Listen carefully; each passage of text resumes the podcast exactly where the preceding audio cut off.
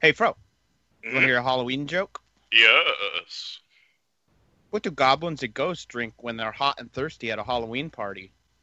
Uh, blood. Kool-Aid. On this week's episode of Another Digital Citizen, Fro, Luke, and me, Tilly, will be talking about the news of the week, the pay per view Hell in a Cell, now predictions, the origin of Halloween, Boo and Madea Halloween, and Westworld Episode 4. This is another digital citizen.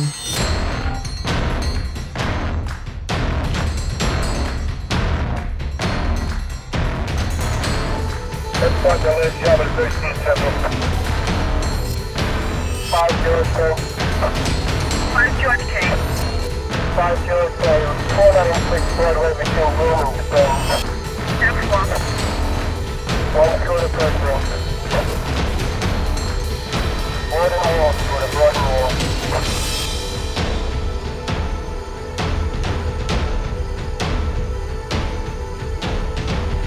This is a podcast meant to encourage logic through stupidity and chaos.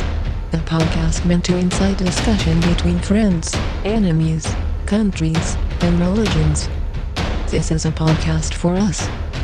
For the digital world.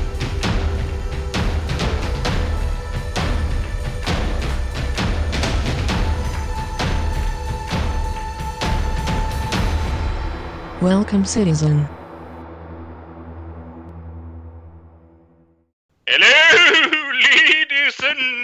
Gentlemen. Welcome to this spooky episode of another Digital Citizen, episode 55. Spooky 55. Boo. Hi. Hi, to Hi, Till. Hi, Fro. That was a very uh, camp ghost. Uh, I am a camp ghost, so. I figured you would be. You, you play it well. Uh, uh, how was your week? Absolutely brilliant. I love Yeah. the Isle of Wight. Isle of Wight. Yeah, Yeah. we have we had the competition uh, last week called Where Was Tilly and Luke won. Hi, Luke. Hi, Fro. Hi, everybody. Yeah. Yep. Yep. You you guessed the correct uh, place. I think I said it wrong because I didn't remember 100%. Because No. Tilly sent it to me, in a, or I think she sent it to both of us, but uh, Yeah. I forgot. Yeah, yeah, it's not. I think I call it the Isle of Right. Yeah, I That's think I did. You That's did. not correct. Yeah. But then I, I think I corrected myself and said white, but I didn't know Yeah. what it was. So Well, you know, you you were close. And I wouldn't expect you guys to really. It doesn't. They don't really do much there, so it's not really. So Globally what famous did for you do much. I went to a place called Amazon World where they have lots of endangered species that would normally live in the Amazon. Um, Ah, And some birds made friends. yeah, well, that Uh, place, you know, you wander around and all the animals are around you, the, the Yeah. safe ones. They keep the ocelots away Yeah. and the monkeys away from you. yeah, but like, um, oh, hi, Dad. Hi, Mom. Yeah, well, they're like they're like my cousins. but yeah, I had this massive macaw, you know, the big parrots, big blue and gold yes, I ones. saw, I saw a picture of that. Yeah, well, I'm normally afraid of those, and because you know they can bite your finger off. I I don't play with things that can bite my fingers off, Right. and it just decided that it wanted to come over. It wanted me to sort of let my arm go nearer it because as I came near it, it grabbed its foot out and grabbed my arm and pulled it towards so, it. I have a question. Why do you play with me and Luke then? We can bite your fingers off. Yeah, but not through the internet. I'd rather Okay. not. Yeah, I, I need. Tastes very them. irony. I'm not a big iron taste fan, so no, But it's this not the is a- acquired. But this is a spooky episode, so so we have to pretend we are eating people. Oh. Well- I've just made um, cake in the shape of tombstones. That's spooky. Eat them instead of my fingers. Yeah. Ooh. Uh, and Luke tried desperately to learn Norwegian this week. Do you want to tell the audience why you wanted to learn Norwegian this week? I didn't try at all, but I looked at a website that was in Norwegian that I wanted to read. If that's what Yeah. you're t- talking about. I am talking about that. What was that uh, website? I have no idea what it was called because it's in Norwegian. But uh, it was, was a- called wrestling.no. oh okay. Oh. Yeah, it was a Norwegian uh, independent pro wrestling thing because Yeah. uh, I was interested in this because of our first news story this week. Yes, and what is that uh, news story? I guess uh, your box? prime minister uh, legalized boxing because I guess boxing had been Yes. illegal there for a really long time. So they had their first boxing match in many many years in Norway uh, this week. No, two, two or two and a half weeks. Was it two ago, weeks yeah. ago? Oh, okay, so the Yeah, it's just the uh, there's a The big aftermath. controversy about it. Yeah, the big controversy happened this week Yeah. where a lot of people said, uh, I guess people consider boxing uh, too brutal. Uh. A lot of people in Norway think it's just barbaric. Uh, and this was women as well. I'm Right. quite proud oh, of that. right, Yes. I, yeah, I'm pro Cecilia, sports if you want to do it. Yeah, Cecilia Brækhus. I mean- uh, she's she's the, the. I mean, she's won everything in boxing. Yeah, Like you wouldn't mess with her. Like outside no, Norway. No, no, not at all. Like I would not try to steal her steal her wallet. Uh, she she. I mean, can there's a lot of money in female fight sports right now. Period. So uh, I can see how, yeah, that would definitely be one of the reasons they probably decided to do it. If you guys have such a prolific female fighter already who's from Yeah. Norway, so. Yeah. I just, I, I love it. Women's revolution with the, at least that's a nice little bit in history to go down that the first boxing match that happened in, is it 35 years in Norway? Yeah. Was a women's one and the female prime minister turned up. Spice Girls will be eating this up. was that the real controversy? Is that the prime minister was there and kind of endorsing it? Uh, Not so much that it was happening. I Yeah. guess. I Yeah, mean, I guess do uh, that. I, I I don't really blame her. I don't. Re- I think this is a storm in a water glass. I think this is making shit uh, uh, from gold. It's it's nothing. It's it's stupid. You're probably not going to have uh, MMA there anytime soon, though. Probably is my guess. Oh no. From what I've read, like they probably go, "Wow, that's even more ridiculously Yeah. crazy." And Luke barbaric." and Luke sent me a message. He's like, yeah, well, well, you just uh, gotten uh, boxing illegal. When uh, maybe we'll soon have the WWE coming. And I was like, well, we had uh, indie wrestling for quite a while. Yeah, it was uh, at least here in America.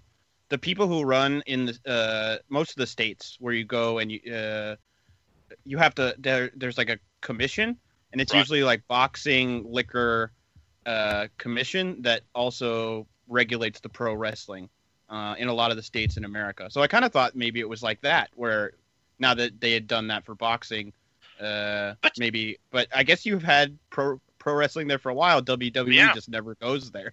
Yeah, many years we had uh, the indies here in Norway, or a Norwegian indie company.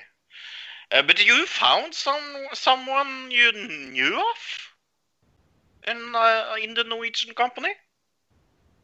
Uh, yeah. Uh, well, it's the he's from uh, uh, Matt Cross. He uh plays Son of Havoc in uh Lucha Underground. Yeah. Yeah. So he uh, uh, he was in their like uh, roster page. Yeah. So he was the only guy I could I'd noticed, and I think he was probably more of an alumni than like a regular. But Yes, yeah. yes, yes. He's been in Norway fighting fights. I don't That's so think. cool. Yeah, that's yeah, really cool. Oh, yeah, that guy's been around forever. He's actually a lot older than he looks, and uh, he's been all over the world. So yeah, I'm not really surprised. So. I love Son of Ca- Son of Havoc. I, I think he's such a cool character. He's such a cool character.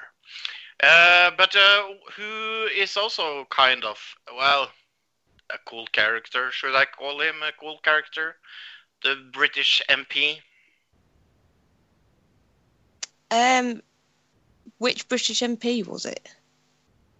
There's like a, a hundred of them. Yeah, there was a hundred British MPs. Uh, Yeah. If that's what you're talking about, bro. Are we talking about the same story right now? Yeah. I think well, me and Luke Okay, definitely making are. sure. So, uh, yeah. I was confused. this Um, is about Laurie Love, the autistic hacker that um, managed to hack into a lot of American um, super secret places like the Federal Reserve, the US Army, the Department of Defense, NASA, and the FBI, and sort of changed pictures and um, what else was it? He was sort of just changing details on people, but just like on their agents. Right, and I guess the story that uh, that happened in 2013, I believe. Um, yes. When he when they uh, when he, the actual attacks happened, but he got caught at some point. Uh, the real problem that the M- MPs uh, in, in the UK are having, it seems, is that seems like they are worried that the criminal justice system in the US is probably a little bad for people who have mental health problems. Yeah, it's not known for being the best place for somebody with mental problems. And given that this isn't a violent crime and he has mental health issues, they're sort of saying, uh, we have dealt with hackers that have, you know, hacked into US things before. So we'll deal with him. Don't extradite him.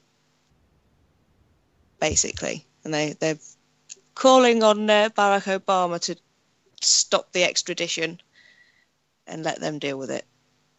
Yeah. Right. I think it, it's just uh, it really is a really shows how bad our justice system is when uh, a you know ma- a major power like the, uh, England is going. Yeah, we don't really want to send our, our criminals there. We'd rather just keep our criminals here because your jails are kind of Yeah. bad. Oops. And also, um, in the letter, they've said that Mr. Love would be the first UK based computer hacker to be extradited and denied the opportunity to face a full prosecution in the UK. So, this is the first one that would be extradited, as well as him, you know, having mental health issues and then being, you know, we don't really want to send him over there. What are you going to do? Send him to Texas and hit him with a brick? Right. Yeah. Yes, because that's what they do. Hit him with a brick. Yeah, well, that's what it is. Well, I mean, they're, I'll go with the, uh, the jails here. They have no consideration for people who have mental problems, so it's just they're all thrown in together. And uh, the real thing they're worried about is like him, uh, him uh, committing suicide if he was treated badly enough, because uh, Yeah. he would, you know, he would go into depression and whatnot. So Well, that which you They're already basically suffers just saying- with. th- they're basically saying your jails suck. We don't want to send somebody who's kind of messed up there. Yeah, Uh, but the U.S. is going. We want to look really tough on uh, cybercrime right now. That's our whole gimmick for the last two months. So yeah. Yeah. Well, hopefully they won't extradite him, and they'll uh, let our systems deal with him. I have a sad uh, news uh, that Oh, yeah. not on, on our news article thing. Uh, really sad news. Um, Donald Trump's uh, Hollywood Walk of Fame star is destroyed. all right, I saw that. Yeah. Oh no, I didn't see Oh, that. Are there pictures? That's Uh, yeah, it's it's it's just kind of like smashed a little bit. Uh, yeah. It's not really that smashed, but I, it, the funniest part of that article that Fro's talking about is that uh, I guess some guy dressed up like a city worker and Yeah. like all dressed up in like the the get up like uh which Ghostbusters was that? Ghostbusters 2, I guess, where they all get dressed up and they're like going into the except he took out a sledgehammer and started smashing the star and telling people, "Oh, we're ju- we're moving it" or whatever. yeah. Very comical. It's like a cartoon or something. He was given uh, this star in what year? Guess. Oh, I have no idea. The 80s? yeah. No. He was given Okay. this for his work on The Apprentice. Oh, what? All right. Oh, yeah. It's so got a TV early on two it. What when was this from? 2007. Oh yeah. yeah. Yeah, that's the 80s. if you Google Donald Trump Hollywood star and just look at the images, there are so many different things of you know somebody with a dog and they've let it poo on it and somebody's put a swastika on it although i think the swastika's the wrong way round but um yeah there's there's a whole bunch as well as now it's all smashed up No, yeah, it's, it's become a thing. Like a while ago, somebody, like an artist, uh, went there and they built a little wall around it that had like I barbed wire and stuff. yeah yeah. And this is of course from my favorite uh, news uh, source in America, TMZ. So I read it from the TMZ app as I have it. Quality jour- journalism. Yeah. Yes. Uh, but let's talk about something uh, kind kind of interesting. Uh, AT&T, a really big uh, internet company uh, over there in the America. I guess we call them like a communications company because Right. they um they're the original people who had to deal with iPhone and they basically have uh up until recently they were the only ones that you could get through uh, uh use your iPhone was AT&T. Uh recently it changed but they're the biggest communications company kind of in the world so And Malcolm does work for them. I think he works for Uh, AT&T. Well, he did. I think that's wrong. Uh, uh, I think, yeah, I don't think he does anymore. Yeah, he, he did. He did. Yeah, I've, I have no idea, but Oh, I, anyway Anyway, here they reach a deal to buy Time War- Warner. Uh, that is maybe the most known for being a movie studio for me as well. Uh, yeah, it's a multimedia. Uh, it's a media company. So it's Yeah. basically a communications company merging with a media company. So they have Time Warner. Uh, one of the things that will maybe affect us is Time Warner owns HBO, which uh, Westworld is on HBO. They own CNN. They own a ton of TV channels. Um, so this is kind of uh, very much like the Comcast uh, did a deal with um, uh, what- NBC? right? So this is kind of like their competing deals. Uh, soon we're only going to have like two companies that own everything in America. Is what it comes down to. yeah. and it's for $85.4 billion. whoa if Yeah. it goes through, it will be like the largest merger of all time. They can, Um, uh, they can give 10% to us. It's okay. It says that, uh, from what I've read, it, it'll take at least a year for it because this is such a massive merger, and we have like laws against uh, monopolies in this country. Right. That if uh, if it doesn't go through the government, if they don't, if the government doesn't sign off on it, um, it won't go through. But Yeah, our government, got to tick every box Yeah. basically and make sure it's Uh, double checked by AT&T everybody and sent over Right. AT and T and Time Warner have both donated massive amounts of money to the Hillary campaign. Uh, so she has said nothing about what she would do with this deal. Donald Trump has said he will automatically turn it down if he becomes president. So What a surprise. he's not the kind of person that would normally jump to uh, saying he's going to do something No! no, totally out of character for him Never. Never, ever. So, AT&T Rush. is also the company who has recently been in trouble for uh, selling off people's information to the government for millions of dollars. So yeah. Hmm. Hmm. no links there No? yeah, all in all, kind of interesting. So Russia is a little concerned this week because uh, for the first time in after the war or something like that, uh, we are going to have stationed uh, troops. Uh, it has gone through uh, the highest uh, government in Norway. We are going to have troops from America in uh, Norway. Well, actually, if you remember, we covered the U.S. Um, Marines. Re- remember, we covered this a year ago almost. Uh, right, Them doing training exercises. So they've been there. Now they're actually going to set up a base uh, right, on that side of, of Norway. So yeah. right. and there are caves and things aren't there that they're using for i don't know if they it doesn't say what they're using the caves for, but it They're mentions them. So I'm guessing storing storage. there. Caveman. Yeah. Yeah. Yeah, right. for We had talked about this in the earlier story a year ago. They said they're uh, actually they're in the uh, another story that I was reading about this. There is a pretty cool YouTube video showing the Marines uh, driving tanks on on ice. So they're like sliding around in these giant tanks. Uh, just they're training. They were doing training to get used to driving on ice and things like that. So How much fun Uh, would that be? uh, it'd be terrifying. Like Yeah. You're out of control. Oh, and, even a like, tank. yeah. uh, I guess so. Terrifying But if it- you're not in the tank. But if, if you're, you're in a out of control in something so massive, like uh, yeah, if you run into Yeah, some, right. joke. They tanked. oh, but funny. Russia is not super happy about this. Uh, No.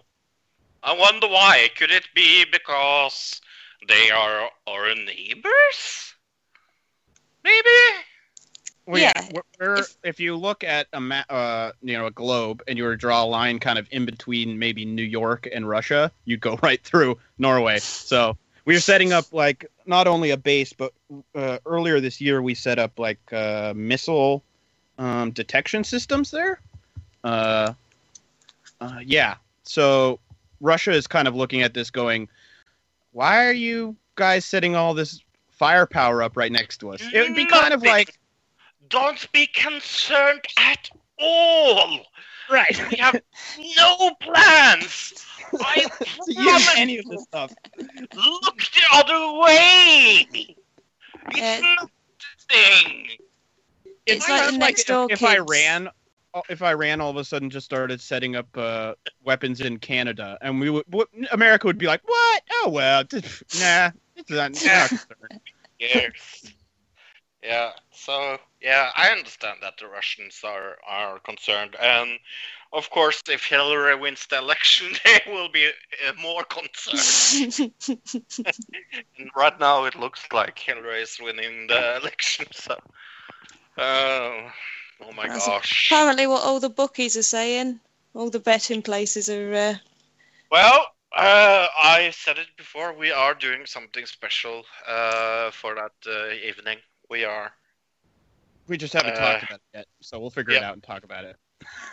Does it we're involve lots not- of we're not alcohol? too far out, so I think we're two weeks away. So yeah. Oh, we need to soon plan this. Uh, I just have to buy some alcohol and yeah, I'm really concerned. Uh, That- yeah. It's a whole day thing, so you might want to buy a lot of alcohol. But uh, a box of our wine. final news story, uh, which again is something we kind of covered in the past. Not only Yeah. we covered on the news, but we covered it in the main topic. We talked We about did? this. We did. Uh, they found Planet Nine. also known as Planet X. That's a rapping Or name. Naribu, as we found out, possibly. Ah, oh, Naribu. Yeah. That is like finding out Xzibit's real name is, you know, Derek. I like calling it Naribu better than anything else. I think that's a funner name, but that's just me. It sounds like something backwards. And I'm trying Oh, to like I'm not speaking back? Rebo is back, uh, backwards. That's kind of strange. I'm thinking, what is Rebo backwards? I have no idea. I'd have to If I had it it written down, yeah, that's it. If you, you Right. can look at it, you can read it back. Write it down, Tilly, and tell us. Uh, I don't know how it's spelled. This is a new word to my ears. out. Oh, we covered this though, so Oh, I don't uh, remember it. I don't remember Naribu. it'd be Urib Yuri Bin. Yuri Bin. Urin Aha! Yuri- Yuri Bin. Yep. Yuri Yes, bin. Yuri Bin. Yeah. Urin. For when you can't get to the toilet, just use the Yuri bin. I found uh, th- we're not going to cover this, but I just want to say the uh, uh, title of this Washington Post article Okay. because I don't think they were paying attention, maybe, or they maybe they did this on purpose. But it's Washington Post article: Undiscovered moons may lurk around Uranus. they always wipe twice.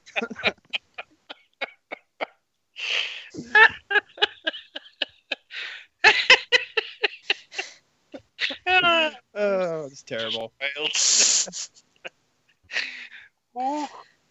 Hey, if you want to email us, and why don't you want to email us? You can do that on another digital citizen at gmail.com, or still says it. Another digital citizen at gmail.com. And uh, please join our uh, Facebook group. Uh, we uh, are some members there and we post shit on there. Um, this week, uh, Tron is going to tell the truth about sports. This is Tron where Tron tells the truth. I hate sports. Not generally, but I hate sport and how we look at sport. And how we look at sport people, like they're a religious bunch of gods. Oh, Tron, you must be jealous because you were lousy in sport. And yes, I was lousy in sport. I was uh, horrible in soccer. I couldn't swim very fast, and when I did for a big run, I was hundreds of hundred meters behind anyone else. Sport wasn't the thing for me. But I lived on the city, in a city when sport was everything. Sport people, what you did in sport, how you played football, how you did this, how you did that. Fuck it all. Fuck it all. Fuck it, fuck it, fuck it, fuck it. There's too much time spending on sport. Oh, you have to um, energize the kids, make them be in good shape. Yeah, let them do sport. No, you don't. If you find out your kid hates sport, encourage them to do something else. What about books? Yeah, books. Reading books is not boring, it's not nerdy, it's what makes you smart. Maybe you'll learn something. But sport, well, it can be entertaining. But the problem is, and I see in United States and many else, people who do sport, they're getting away with everything. Well, in America you have a lot of problem with college sport, where the college athletes have gotten away with rape. And, the, what? Why did they get a life sentence? Yes, because, well, we couldn't destroy their career. Except the women who already destroyed because they were raped. But back to the basic here. Why sport? Why can't we teach kids other things like the one they do, like music, reading, arts, things that really matters, like helping each other. Doing politics, for example, you know we have a lot of youth politics party, caring about environment, and a lot of good shit. The life isn't about sports, isn't about athletes, isn't about football or people who run fast. It is being who you want to be, doing what you think is good for your life, and do something else for a fucking change. I what I love with multiple channels and Netflix that I can get away from sport.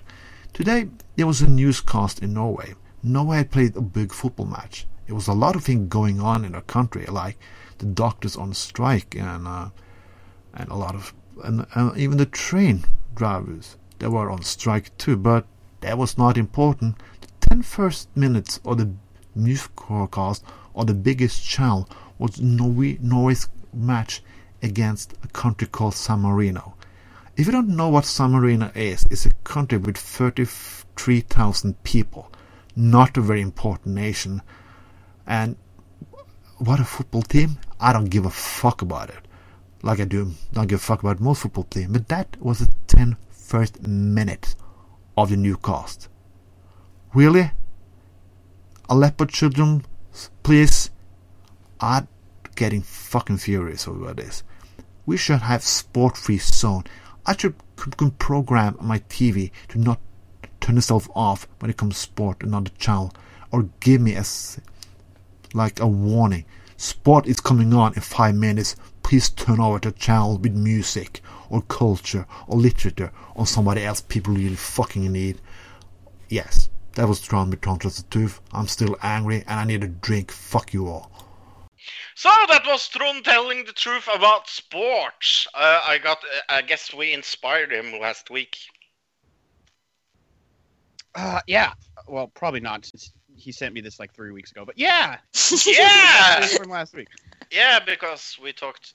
Hey, did you he- listen to last episode and found out what was our worst sport ever, uh, Tilly? No. It was fishing. Way, yeah. Fishing won. The worst thing to sit and watch. So, have you watched anything on TV this week? Yeah, I watched all of the fishing. No, um, I watched a 24 few hours things. of fishing every day. Yeah, I just got the fishing channel. I have no other TV channels, just the fishing channel, and I watch it religiously. Um, uh, on the BBC, there was a couple of um, good sort of factual things. There was a Horizon about the wildest weather in the universe, where it goes through the planets and some of the planets' moons and what the weather's like and what the temperatures are like and things. And some of them have, um, like we have rain that's water, they have rain that's diamonds and rubies. That was cool. I got, got excited with that. Yeah, it's it's still on the BBC thing. It's only just come up. It's um, 2016, 2017. So it's a new one with the new science and the new findings of things. It kind of links back to the last thing. There's also a um, documentary about Tulisa from N-Dubz, who I hadn't known. I knew she was in N-Dubz. I knew she was a judge on one of those Britain's Got the X Factor on Ice type, whatever it was, programs. Um, but yeah, she was entrapped by one of the um, big newspapers, and he basically got her done for, or nearly got her done for supplying cocaine. Mm. And I hadn't heard any of that. Like she went through a good year of being stalked by the paparazzi and stuff over this, and being not being able to work or anything. Had to sell her everything she'd worked for. And yeah, it all came out that it wasn't true. Oh, Yeah, so I did all my factual things, you know, had my nice little informativeness. And then I switched over to the channel called Dave and watched Taskmaster and Red Dwarf. mm. Red Dwarf's back for season 11, I think. yeah. And it's uh, kind of a weird season. It is, but I think it's getting back to. Because the season before it, I couldn't, I didn't like Yes. the. Oh, season 10 was horrible. Yeah. So Uh, I forgot it even existed, Yeah, if I'm honest. I watched it through when it was new. and then just uh, no. But yeah, it's getting back to its old charm, I agree. It's getting better. and yeah, and they're playing with you know them being older now, and it's yeah, I'm enjoying it a lot.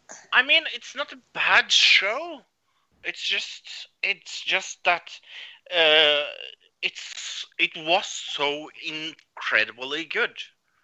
Yeah. So when we we kind of like when we see through that kind of eyes, it's kind of yeah, it's hard to to to judge it on on its own premise. Yeah, and it's I think the other way as well. Like, I don't know if I hadn't ever seen it when I was a child, if I didn't grow up watching it, I don't think I think I would have ended up watching season ten, going, "Oh God, this is awful," and not even bothered with season eleven. Right.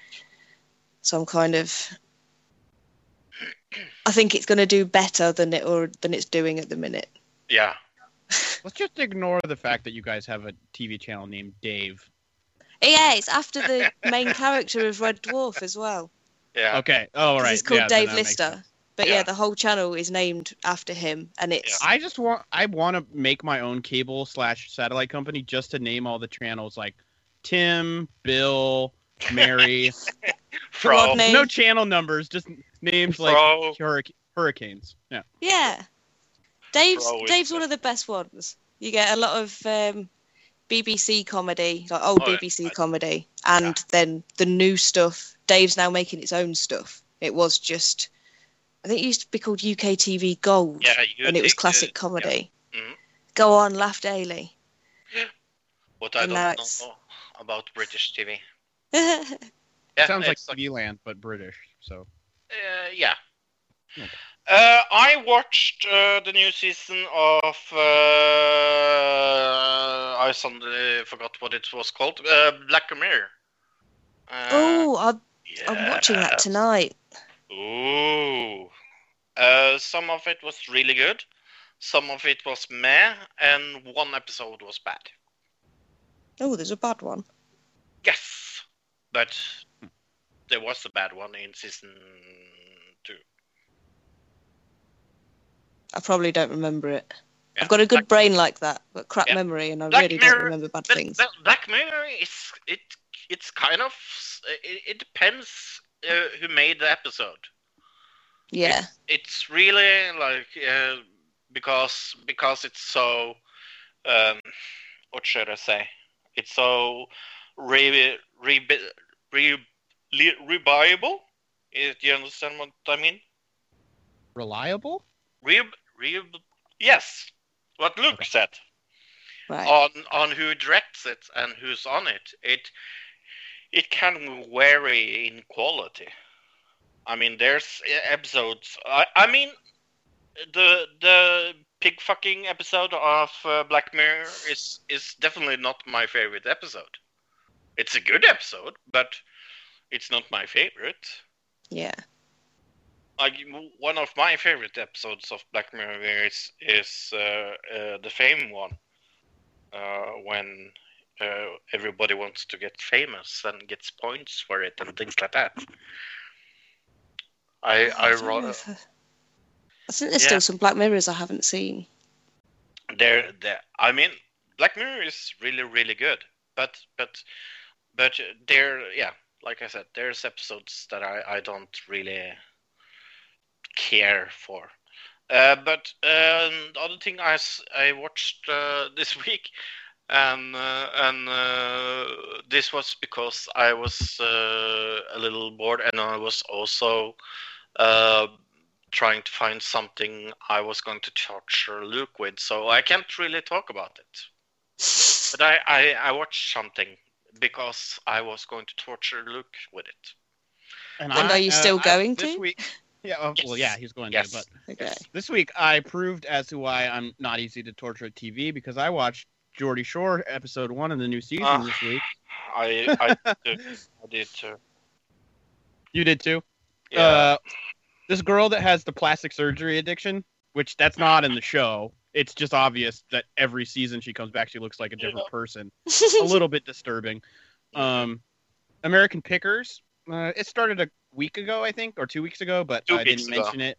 yeah. I just caught up. I got caught up on the three episodes uh, uh, this week, and then uh, I guess the only other thing that I didn't watch is I stopped watching Total Bellas this week. There's a two episode no!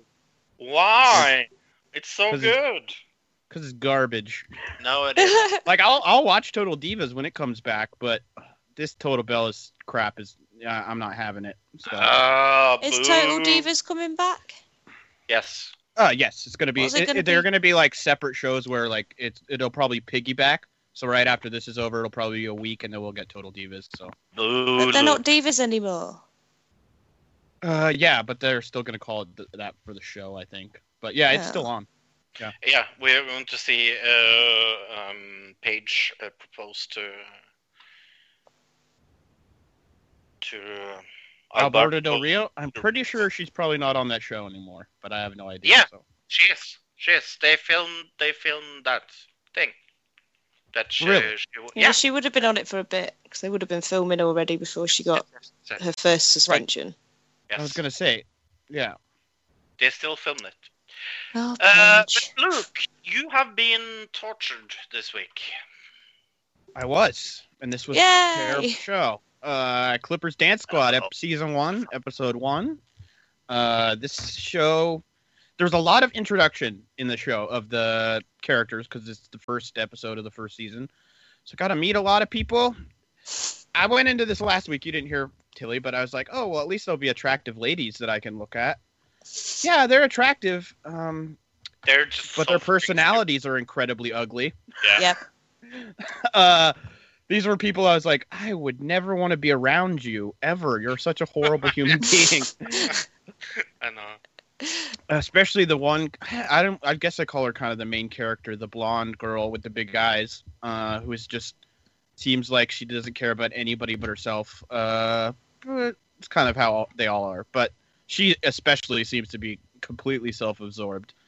Uh, but this is about Clippers dance squad. So it's not actually about cheerleading, which I think is what we said last week. It's about dance squad. So they make a very big distinction in the show about that. This is not cheerleading. It's way I used to be a cheerleader. This is way harder than cheerleading. And I was like, really? Is it? Is it really? I'm pretty sure they're pretty much on the same level. But all right. I've seen some cheerleaders do some towers and flipping stuff that I'm pretty sure I've never seen a dance squad do, but that's just me. Uh, but apparently, this is a step up from cheerleading. I, I was completely unaware of that until I saw the show. Uh, but it's a Oh, is it- reality show, and it's made by E, and it's basically almost identical to Total Divas or Total Bellas. It's so it's so it's so close.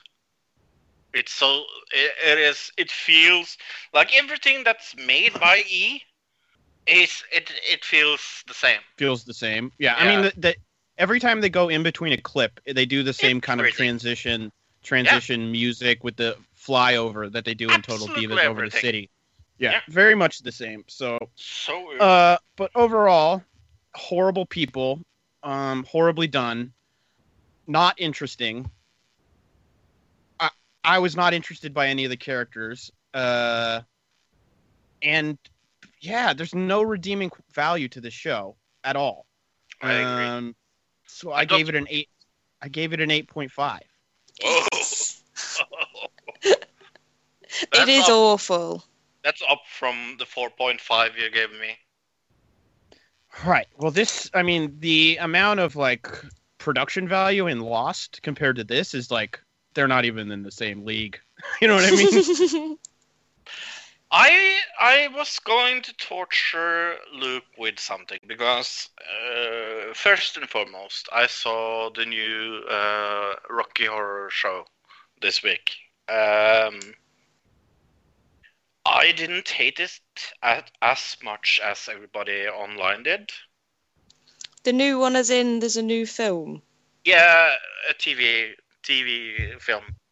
Ah, It's called uh, it was on Fox. Yeah. let's do the time warp again. It's called. But then I, I was beginning to, to think b- b- because like Luke hates musicals, like really, really, really hates musicals, and and I was beginning to think thinking about I want to do a Halloween episode for you, Luke. So I want to read uh, something I found online. Okay. Okay.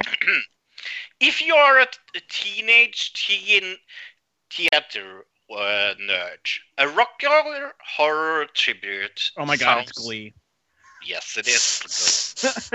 That's how long it took me. Oh, a rocker, Rocky Horror tribute sounds like fun. In practice, the episode has nice m- moments, but ultimately want, went off the rails.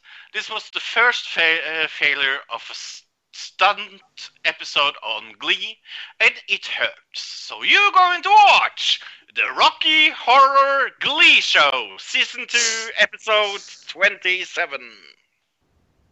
Okay. in- season two, episode twenty-seven. Enjoy. There's that many episodes in like. Oh, they must be half-hour episodes, huh? I don't know. Right. I, I'm. Yeah. I don't. I've never seen an episode. I've seen like clips of it on YouTube videos, maybe. But yeah. I mean, if it's got 27 episodes, they're definitely half-hour shows. Uh, otherwise, there'd be a ridiculously long season. Aren't you happy? I I don't like musicals, and I whenever they break into song, I go, "Why do you need to sing this?" Mm-hmm. This whenever I watch a musical that's a movie, I go in and I go, "How long would this movie have been if they didn't sing?" it would be a 15 minute movie, and that makes it a bad movie. That's the way I look at it. But Yeah. So, but I, I wanted to do something uh, that had to do with Halloween. So, instead of uh, watching that okay the Fox uh, movie, I want you to see the Glee the Glee cast version of uh, the Rocky Horror Glee Show.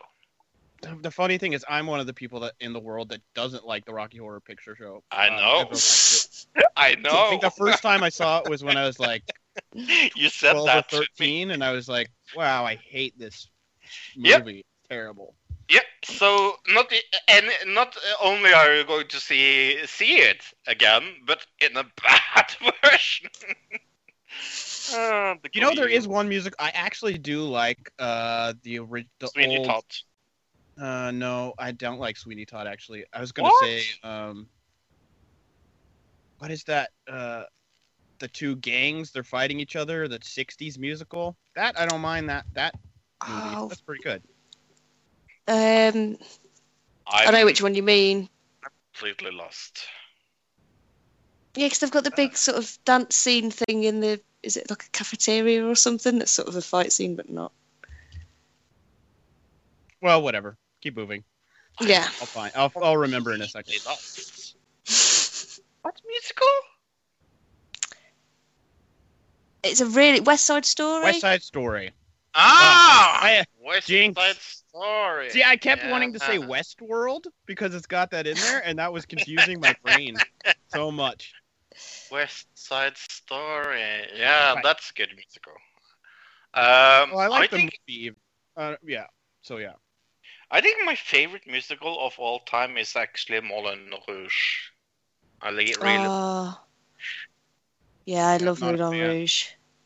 But Labyrinth Oh, good one. and Little Shop of Horrors, Yeah, good one. they're, they're my, my I'm like classics. the only person in the world that doesn't like Labyrinth. like, Also, but Oh, never like. Was it ruined for you by a cousin or sibling or someone? Uh, no. I Ah. was shown it by the first time I saw it was my next door neighbors showed it to me. Uh, yeah, I remember that. was he gay? Uh, no, it was a girl. Oh. There would have to be. Yeah, I just I know a lot of people hate it because, like with Dick, he had his um, cousin who was I think six months younger than him, and before he was allowed to watch Disney's Robin Hood, he had to sit through the labyrinth. So it sort of made him hate it even more because he had to watch it, he had to endure it before he got to watch Robin Hood. Why? Uh, What? What do the those two movies have to do with each other? Um, one was Dick's favourite, the other was his cousin's. Ah, okay. So it was you've got it. She's a girl and she's younger. Let her go first. Then after her film's done, you can watch yours. okay. And yeah, it just made his hatred grow for the labyrinth. so I have to do that in private. if I'm watching the labyrinth or geeking out about it, I'm sort of I love keep it to myself. Me too. It's amazing. I grew up on it. I ruined it for probably my whole family. they love it again now, but they didn't for a long time. long time. Yeah. So we are talking about Halloween this week. Which is appropriate given the week that it is. What? Right. Quite appropriate. How many days do we have? We got five five days till Halloween.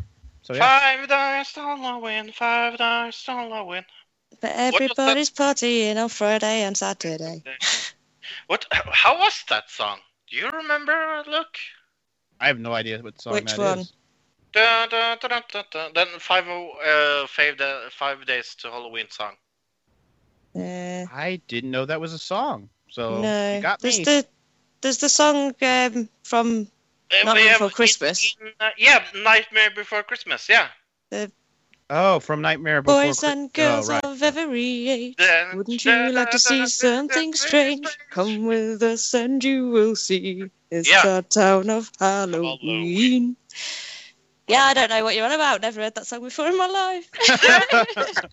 Never heard it? What are you talking about? also, really good musical, by the way. Yeah, that is another good one. Although animated, so Don't you like don't know. that either, Luke? um, I like it, but I wouldn't sit through it. I would probably it would be something I'd have in the background. I I like it, but I wouldn't sit through it. That's kind of opposite of each other. But there's a lot Uh, of cool no, because- like imagery yeah, I would- things. Uh, I guess one music I like South Park the movie. That's a musical, right? Does that count? Love that. Yes, of course Okay. that counts. There's a Lame musical I like. Canada. Lame Canada. So we are talking about Samhain. We are. I think Yeah. it's Or Halloween or Samhain. Yeah, I was gonna say I think it's pronounced Sa- Sawin or Sawain. Yeah, Yeah. it's Spelled not spelled like that at all. No, it's spelled S A M H A I N. So Samhain. Samhain. It sounds like a little Please. Samhain! or just a guy called Sam Hain. Hello, Uh, Mr. Hain. Don't call me Sam. so, uh, this is, of course, a Gaelic festival that is marking the end of the harvest season and the beginning of winter in the darker half of the week. It sounds Uh, a whole lot like when we did Christmas, doesn't it? When I was doing the research, I'm like, wow, this is all pretty much. It's a little different, but it's all kind of like the same as Christmas. Very strange. So traditionally, it's celebrated from the very beginning of one Celtic day to its end, or in the modern uh, calendar, from sunset on uh, the thirty first of October to sunset on the first of November. That places it about halfway uh, in the au- autumn equinox and the winter solace. Equinox, That's Right. What which this was around 3,000 years ago. So this is kind of the little cousin of uh, Halloween, I guess we would call it. Oh, yeah, because uh, Samhain or Schwein or as Tilly says it, Samhain. Samhain. Yeah. I mean, you are a Wiccan.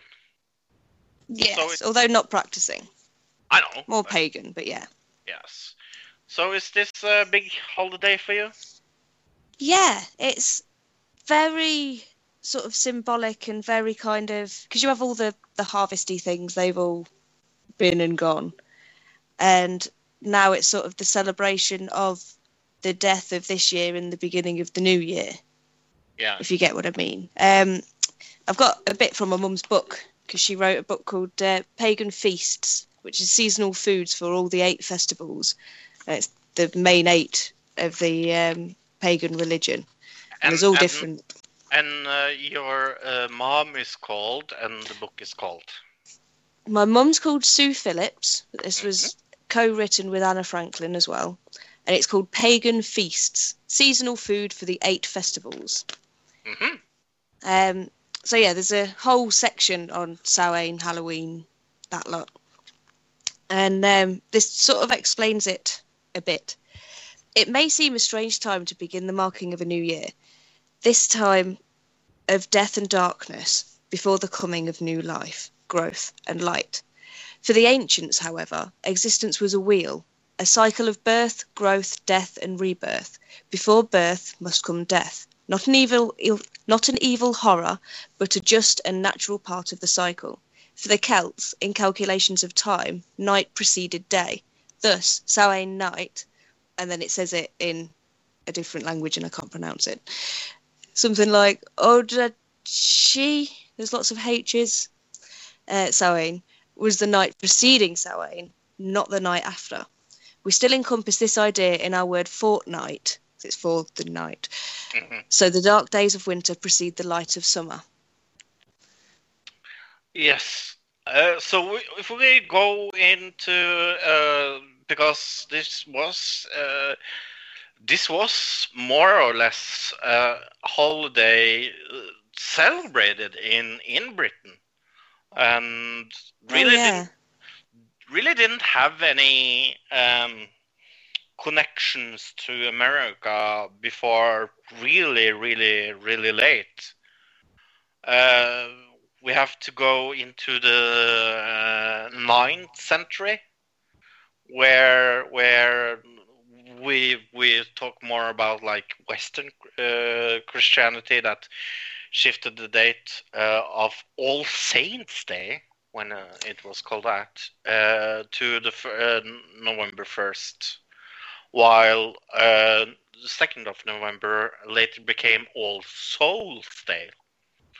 And over time, uh, Samhain and All Saints and All Souls merge into create the modern Halloween as we know it. Yeah, well, Just it like started out, Easter. well, it started as All Hallows Eve, and then became Right. Halloween out of that. But yeah, Yeah. that's Right. kind of the combination word. And actually, uh, Tilly's mom's book is available on Amazon for anybody who wants to go look at. It Go is. and buy So it. are all of her other books as well. She has many. One, I believe, is translated into, I want to say Dutch. Yeah, I think that it's helps. Dutch. Yeah, that helps me. I read. Yeah. that- yeah, I read Dutch like it's mother's milk. Uh, Hooray! Gross. I don't, by the way. Uh, would but- be impressive. Me drinking mother's milk or reading Dutch? You being able to read through drinking. Oh I yeah. imagined you like pureeing a book and drinking it. Yes, I know that now.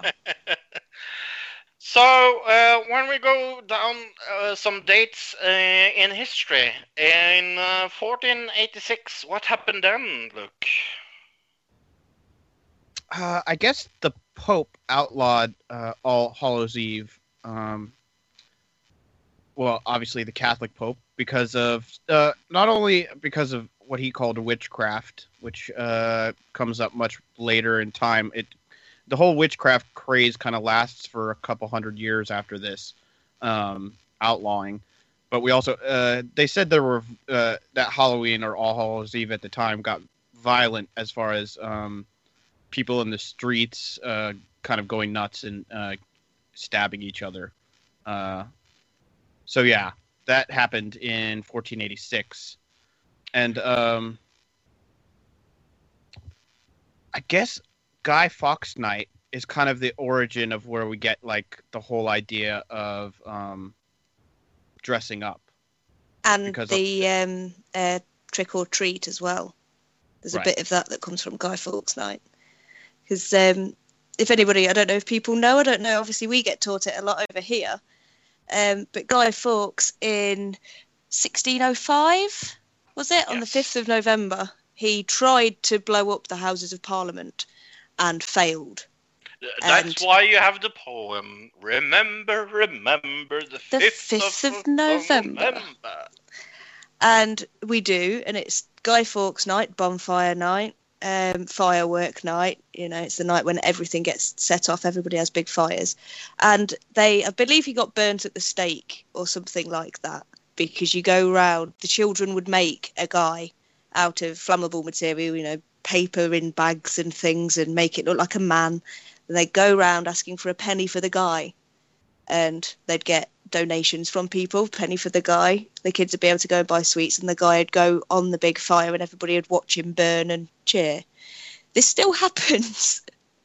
we Yeah. still, it's rare. The kids are now more doing trick or treating because we've got Walmart's taken over Asda, so everything is Happy Halloween, trick or treat, buy these sweets, buy these clothes, buy this, buy this, buy this, buy this, buy this. But But I- I still to now and again penny for the guy. Right. I want to go a little down because uh, in history again because uh, there's one important date that I think is kind of interesting. Martin Luther, that was the big reformer of Christian Christianity, especially in Nor- Norway, where uh, the majority of the people are Lutherans. Um in 1517, he denies uh, All Sa- Saints uh, Day uh, or uh, Halloween, more or less. Right. So that's for- for devil worship or, or Yeah. witchcraft. Or, it was the, kind of the same reason, but he made his own. Uh, he made his own day to replace it uh, for for that religion. and it's kind of uh, yeah. Uh, and we're going to talk a little bit because I know a lot of Jehovah's Witnesses that doesn't really It- hate yeah, they don't sell it. Yeah. uh, and and in Norway we have also uh, kind of uh, um, anti-Halloween parties, and it's kind of strange. Okay, I'm going to try to explain it uh, as as not stupid sounding as it is. So, the Norwegian word for friend is venn. Okay? Right. Okay. friend is venn. So, hello, friend sounds hallo, venn. Okay, do you sound? Do you do you hear that sounds a little s- familiar Yeah. to Halloween?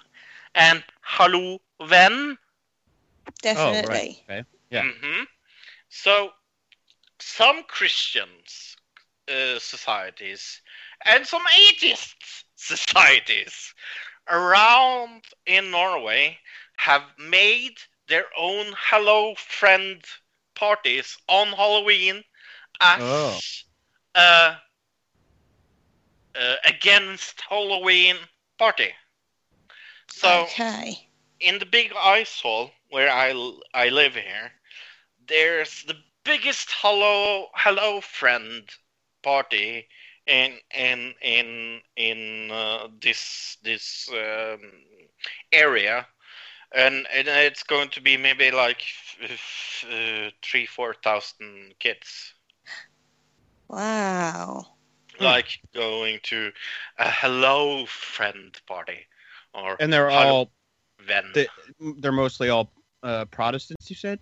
They are all dressed up as they do on Halloween. They all have uh, their like candy thing, so they get it's organized. and this is kind, this is so fucking strange for, for, for me. This is kind of strange, but so this is uh, uh, um, both as uh, against going on from door to door and it's also against Halloween, and it's also kind of let's have fun meeting your friends. That's why it's like Halloween.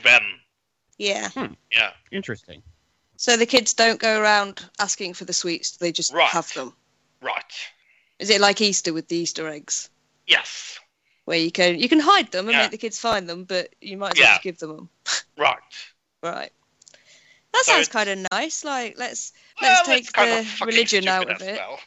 Yeah, but it's not stopping the children getting their sweeties and having a Yeah. party with their friends. That's But yeah, they don't the feel most left important. out. Right. Yeah. Exactly. But but 'Cause- they are still in the sup- Here's the problem. I have this. They are still supporting the Halloween industry Oh yeah. That's true. by buying costumes on the stores here. They are still buying the stupid candy. But then isn't that going into right, the but I don't economy? think- I was gonna say I don't think it's a protest of uh, corporations. That it's a protest of the holiday itself, right? So the, the think it's a religious little- aspect of it. Yeah. Also done by some Christian societies. That's why I don't understand it. I'm Hmm. I, I I'm more on a Jehovah's Witness line when it comes to this. I don't fucking understand it. So, but uh, while we're on this little side, uh, how the how Halloween kind of morphed into other things. If you look at yeah, uh, Mexico, they have uh, the Day of the Dead, yeah, which is on October 31st, and it's it's March. also associated with All Saints Day. It's just kind of uh, was uh, formed differently because it uh, came uh, came from a different culture. So it's kind of the same. Um, it just instead of it being uh, British uh, people coming uh, or whatever over to America, it's the Spanish going to uh, Mexico and uh, you know Central Yeah. America. and their um, religions and things. Whilst a lot of people had the same kind of religion, it would have differed a bit. And then as you move countries and countries and generations away, they differ a lot.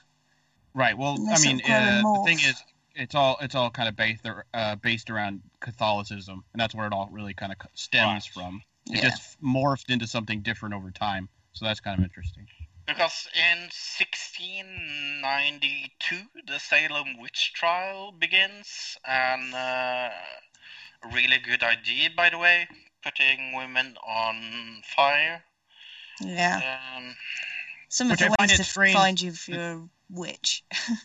yeah. I find it strange the uh, you, I didn't ever know Guy Fawkes was burned at the stake, but I find that Oh, yeah. funny. Because, and uh, only uh, less than hundred years later, the Salem witch trials happened, uh, which are some of the. It, it kind of, it was terrible, but at the same time, it made Halloween what it is kind of today because it pushed it in America, where it made uh, Halloween a thing that was more uh, acceptable in America at the time because there were still a lot of like you know religious nuts because that's what America is based off of is a bunch of people who wanted to get away so they could do their own religious thing. So, Right, and in the 1800s we had the great American uh, Irish immigration.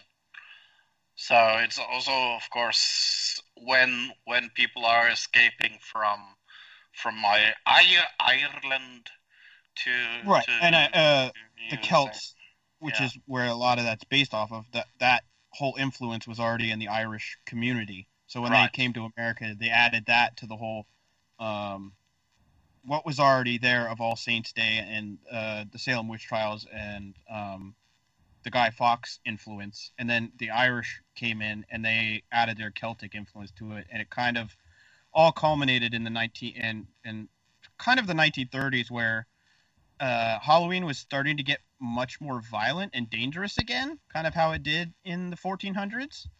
And uh, yeah. a place called Anoka, Minnesota, they decided that they were going to have like um, parade, like this. Basically, the government got involved and said, "We're gonna make Halloween something different by uh, policing it and and doing things in a certain way that uh, you have to follow the rules of ho- that we set for Halloween. You know what I mean? And that's kind of where the corporate influence and everything else came from of Halloween. Um, the whole concept, uh, at least the way Halloween's done in America, I should say. So Oh, it's, it's getting like that here. Yeah, how big is Halloween in Britain?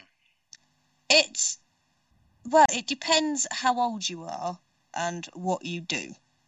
Because you know, if there'll be, if you're a stay-at-home kind of person and you're not going out over that weekend, it probably won't affect you. You probably won't even get a trick or treater. Really? Yeah, Oh. I I've lived here for I six. get- This is either my sixth or seventh Halloween. I think probably my seventh. Um, and yeah, I've never had a trick or treater at my door. I've bought sweets every year and like little candies and you know baked things. Put my uh, Halloween decorations up, but nope, no trick or treaters. I get trick or treaters every freaking year. Oh, you'd have to come here for Halloween. Ah, I hate it. But uh, uh yes. Uh, have you ever thought about how weird uh, Halloween really is when you think about it? Like, if Oh, you were an alien and you came in and you were like, came down on Halloween, you'd be kind of like, why is everybody dressed up weird and people at the handing candy to little kids at I their door? Yeah, why why are people weird. letting their children walk around at night? Two people's doors, door to door. You don't know everybody that they're going to see. That was always my mum's thing. I had to be quite old before I was allowed to trick or treat. Mum was like, "No, we can celebrate Halloween and have a party. That's fine. You can have your friends over and everything, but you're not going out there to strangers' doors dressed up in I strange understand outfits so you're unrecognisable anyway. You know, there's all people with fake cuts. Anybody could be out there. Yeah, I definitely Um, had to be older till I could trick or treat by myself. Uh, Ah, but yeah, and then then there's your that parents cut, to take you. then there's the cutoff of like you get too old and people won't give you candy anymore. So there's kind Yeah. of there's a balance there, uh, for parenting at least. I remember when I was a kid. maybe I that's remember as a kid. but because I don't get candy anymore. Here's here's trick or treating pro tip. Uh, one year we took backpacks and we just at, we had extra masks. So when we found, went around to all the houses and we we marked down which houses had the best like biggest. If it was a place that had a whole Snicker bar, then we'd go back there in a different costume and get oh, more candy. genius. Mm. That's absolutely brilliant. Pro tip: Pro tip for no teeth. So, Halloween, yay! Soon, yay! Let's move on. Have you seen the movie this week? Tilly, Mm, no. what a surprise. I think me and Luke have seen the same uh, movie this week. Have you seen a movie this week, Luke? I doubt it. Uh, yeah, I did. I saw on Netflix. There's a movie called Man vs. Snake. Okay. Uh, and it's basically King of Kong. It's a documentary about a guy who tries to beat a video game score on a video game called Nibbler, which uh, I played in the past, but I never knew what it was called. So I'm Uh, it- super surprised that you haven't seen the movie that I have seen this week. What Uh, is it's it kinda versus busy. Snake? uh, Man versus Snake. Uh, Nibbler is it's a game where you have to kind of uh, maneuver the snake through a maze, and you can't. It's a solid maze, and you have to go in a circle basically, and your snake gets longer and longer as you go through the level. Oh, that But was if just you- called Snake If you bite, here. if you if the snake bites itself, then Yeah. you. You You die. die. Yeah. Or if it Yeah. bashes It's into the Snake, walls. Yeah. Yeah, yeah, it's I just- and it's it's all about this guy who he, he was the first person ever to get a billion points on a video game uh, when he was a little kid, and it's him trying to regain the high score on Nibbler when he's much older. So it's kind of interesting documentary. Are you sure you haven't seen that other movie? I don't think so unless you say it, and then I go, oh, I totally spaced it out because I was living in an alternate universe. Because I know that you and me have seen the same movie this week. Okay. Because I told you I was going to see this in the movies, and you told me, "Oh, I already watched this." Okay. Why don't you tell me what it is, Fro? Enlighten yeah, me. I I went to the movies and saw the Norwegian movies The King's No this week. Uh, Uh, that wasn't me. You must be thinking of somebody What? else. Yes. Kidding. No, I, I watched The King's No, uh, Kongens Nei in Norwegian. Uh, it's the best movie I've seen this year. Then Really? I, yeah, really good. Made me be proud of being Norwegian. Really, really good movie. and what like genre is it? A war movie. Uh, uh, about the 9th of uh, April. Uh, 9 april, yes. Uh, I have to say it in Norwegian or, or I forget. Uh, the 9th of April, when we were invaded by the Germans. Um, Oh, okay. sounds cheery. Yes. Uh, and this was the Second World War, and the king said no to the pro- uh, the uh, deal that the Germans uh, came with, and that was a big thing because he was kind of uh, a role model in Norway. So Yeah. he he kind of uh, yeah he he um, made Norway uh, from uh, not we were neutral up to that point, Yeah, but then we were against the Germans. yeah. He, he stood his ground. He said, Yes. Yes. "No, no not having that. way. Nope. Get out. Not Yeah. happening." But uh, yeah, really good movie. Then I came home and I saw that Finding Dory was out. So I downloaded Finding Dory and I haven't watched it. I have it. I have. I was going to watch it before uh, we were recording, but someone had some internet problems. Silly internet. Silly internet indeed. It likes to mess things up. Tilly, you need to see that for next week. Luke, you need to see that for next week, and Fro, you need to see that for next week. I might Uh, even write uh, it down. Maybe we'll see what happens. I guess.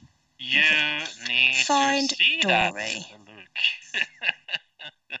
Come on, see it with us, everybody. See the same movie. Just keep seeing, just keep seeing, just keep seeing, seeing, seeing.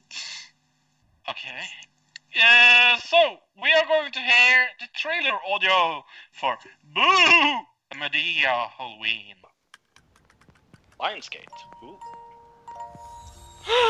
oh no, it's a scary movie.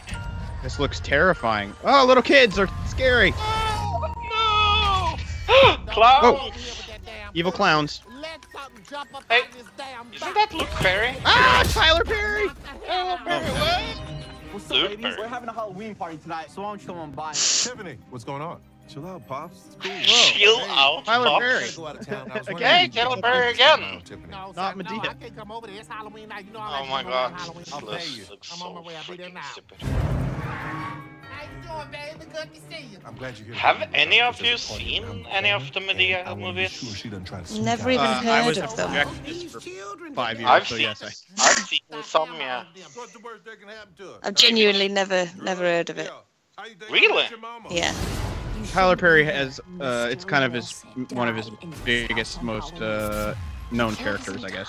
Yeah. He plays it himself, and he always plays uh, himself also. Yeah. It's strange. Whoa! it's all just a bit too Yes, a little clumps. You see something scary? It is very much the clumps. Uh, why did that? Wait, is this a scary movie? Why is there a ring parody in this? It is Oh, lots of Super Freak. parodies. Super Freak movie.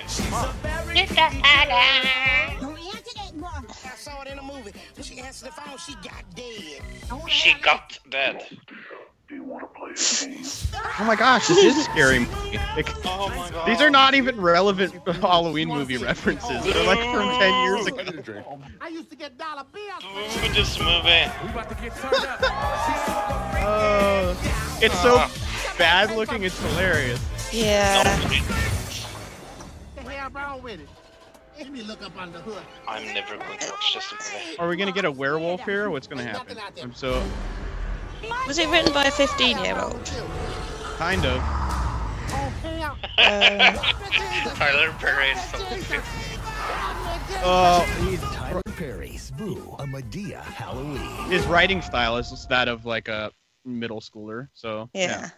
Uh, hey, look, what is this really good movie all about? Like we said, this is a Tyler Perry movie. Boo Madea's Halloween. Madea winds up in the middle of mayhem when she spends a hilarious haunted Halloween feuding off killers, paranormal polter- poltergeists, ghosts. Wait, wait a second. Paranormal poltergeists and ghosts, ghouls, and zombies while keeping a watchful eye on a group of misbehaving teens. That's her thing. She she's like the very churchy uh elderly black lady. That's the gimmick. So this got, It got a 27%. yeah, wow, and uh, 26 it says here actually. Uh, on IMDb, it got a 4.9 out of 10. Uh, audience score of 69. Uh, I I'm going to read my fir- uh, uh, review first because I stole this from RogerEbert.com. He's he's kind of dead, but uh, Boo uh, Madea Halloween by Odie Henderson, and this is a really really really long long review, so I'm not going to read all of it. But listen to this. At 103 minutes, this film has uh, way too much dead weight. Scenes are repeated over and over, and some of the acting would not cut it in a school play. I found that so funny that I had to say it. Oh, yes. Uh, That's a good love one. that. Tilly, where did you find your review? I found mine on Rotten Tomatoes, and I've got two, but they're both very, very short. Okay. The first one is by Lucio A, that gave it half a star and just said, one of the worst movies ever, horrible acting, do not waste your time. Then right underneath it, Bond Scanner, the scammer, has said, uh, given it one star, and he said, gives black exploitation flicks a very bad name. Full stop, question mark, question mark. Oh, that's funny. Uh, Luke, let me guess. You went to the Facebook page. I did. And there's actually a lot of positive reviews. There were a few negative ones. Uh, I just found one that it was an, it's a negative one, but it's a little weird. It's from Kathy Meadows Torres, who says, "So disappointed in Tyler Perry. There was so much cursing and vulgarity in this movie. We had to get up and leave. Usually Madea has a few curse words, but brings a good Christian message. This movie was pure smutty trash. I was embarrassed to be sitting in a theater full of people, let alone knowing my Jesus knew I was watching this nastiness. Now I need to go pray for all of us, and especially you, Tyler Perry. Last part was all capitals and it's got five exclamation points. Oh, I forgot to say that I want uh, watched another uh, documentary this week. I watched um, Michael Moore in Trumpland. Ooh. Yeah, I forgot that I watched it. I I really saw that that liked- came out. I haven't seen it yet. Yeah, I really liked it. Did you see hypernormalization on the BBC? No. That's got a lot of Trump things in it as well. Okay. Never It's- heard of it. It's on the main BBC thing. The p- main picture they've used is like an 80s woman doing workouts. I think it might be Jane Fonda, but I don't know. I don't know what she looks like. But that But- kind of, yeah. But talking about Halloween, we will talk about Hell in a Cell. That's kind of a Halloween tradition. What the heck? Uh, they added two matches since like this morning. Yes. Oh. Okay. Um, Mhm. okay. I'm just gonna, I'm gonna wing those because I didn't actually predict them. But let's start with the pre-show that I didn't know was happening. Cedric Alexander, Lince Dorado, Sin Cara versus Tony Nese, Drew Gulak, and uh, Daivari. I don't have enough The room yo- to put them on the things. Uh, the heels. Uh, I would against just face. do their first initials. okay. So You're- who did we have? Go with the face, Fro. Yes. So Fro is going. Wait, who's the face? Uh, uh, it's definitely Lince. So Fro's going Cedric Alexander, Lince Dorado, and Sin Cara. And um, I'll go with the heels. I guess I'll go to Nese, Gulak, and Daivari. Because I, I kind of just like Tony Nese. That's the only reason Yeah. I'm that. I, I like him as well. And I've been watching Drew Gulak wrestle since like CZW, which a lot of people don't even remember. That guy's he used to be a little tiny weenie, and now he's actually built up. It's pretty cool to see him af- after all these years. So After all this time. I'll say Cedric and Co. Because. Alright. I just like the way it sounds. Cedric and Co. All right, Yeah, Cedric and I Co. love that. I love that kids TV show. Um, Bayley versus Dana Brooke in a singles match. Uh, Tilly, Uh, Bayley. Luke. Uh, um, what did I think was going to happen here? Uh, okay. Yeah, I'm gonna go with uh, I'm gonna go with Bayley. Okay, I'm going against you. Heels. Heel, Alright. heel, heel. Enzo and Cass versus the team that's not called the club, team formerly known as the club. Uh, I'm going with the, the team formerly known as the club. Yeah, I was gonna go with formerly known as the club as well. I will go with Enzo and Cass then. Don't Alright. necessarily think it's gonna happen. I'm just putting them down as the club because not Enzo Yeah. and Cass. All right, next we had New Day uh, versus Cesaro and Sheamus for the tag team championships. I I have a funny feeling that Cesaro and and and Sheamus is going to win this for some fucking strange reason. I have Me that feeling too. too, but but I also know that New Day is pretty close to getting the record of I the. know. Uh, So I'm gonna go New Day. yeah, me too. Uh, okay, I'll stick with the original and be wrong. Okay. I think. I mean, the thing is, they have a good. If they do win, they are so close to the record, Right. though. right? It's true. They are really close to the record, but that could be a Yes. reason for them to feud. And I don't know. No, No, Luke, they want to take the record away. Come on. All right. All right. T.J. Perkins versus Brian Kendrick for the cruiserweight title. Oh, I'm so tired of this match already. Seems to have happened Uh, a few times. Or am I yeah. just Right. imagining it? Oh, I'm gonna say Brian Kendrick yeah, me too. It's boring. because Uh, who does T.J. Perkins feud with? If Yeah. Yeah. Who? Who? right, but Brian Kendrick can feud with any of the guys who are faces. Uh, that- Anyone. Yeah. He's so good. which is why I'll say TJ Perkins because WWE is stupid. But, but All right. Perkins is so boring. Uh, next we're gonna get Sasha Banks versus Charlotte for the women's championship. yeah, in a Hell in a Cell match. This is so strange. I said Uh, Charlotte. I think I originally said Sasha, but I switched it over. So I'm gonna go with Charlotte. Yeah, I'm going with Charlotte as well. Oh, that works out well because I was gonna go with Sasha. Anyway, All right. just because Uh, Kevin. I can't uh, call it for Charlotte. I hate her too much. I know. I don't especially like her. But I just I think it's a little too soon to be putting it back on her. Yeah. But the thing that happens here is Sasha can't. She's not. It's not going to be Sasha versus Dana Brooke in a feud. Uh, but we could get Charlotte versus Bayley in a feud. So that's kind of why I had Bayley win as well. Uh, so yeah, Kevin Owens versus Seth Rollins for the Universal Championship match.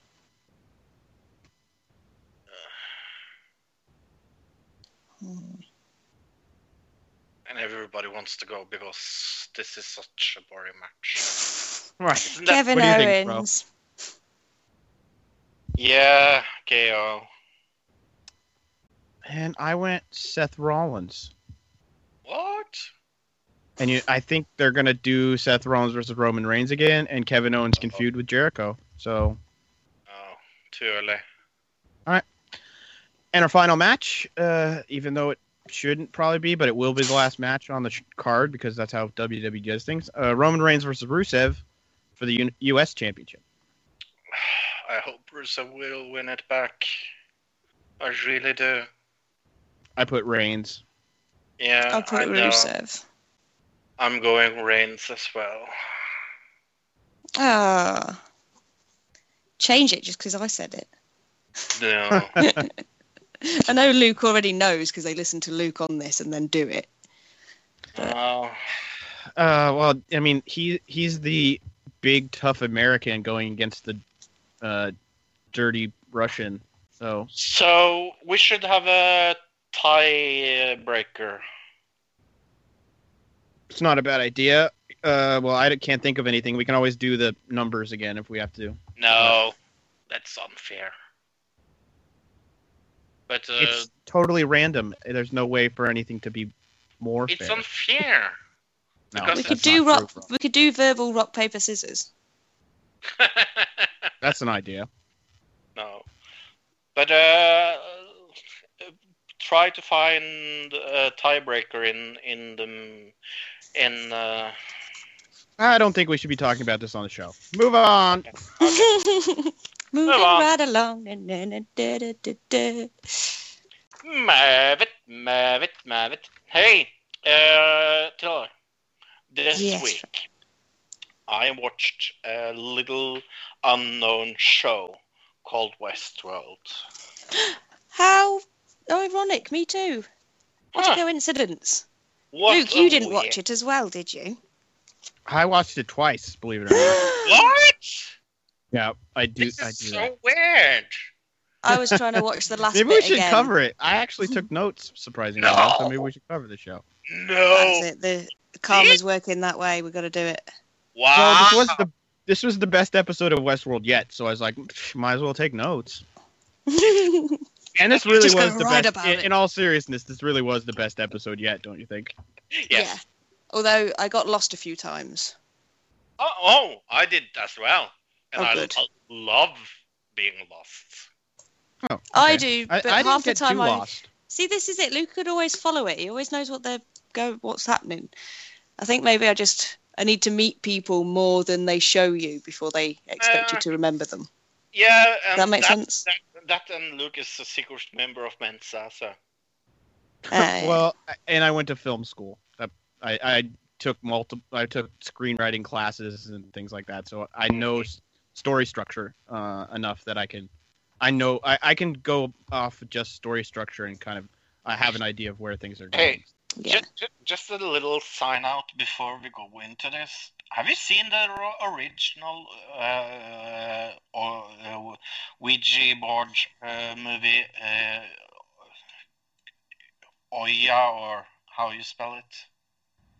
Ua? It's O U. Ouija. That's how you spell Ouija. Yeah, Ouija. Have you seen the Oh, original? I was so confused right there. No, I've never seen a Ouija board movie. It's really bad.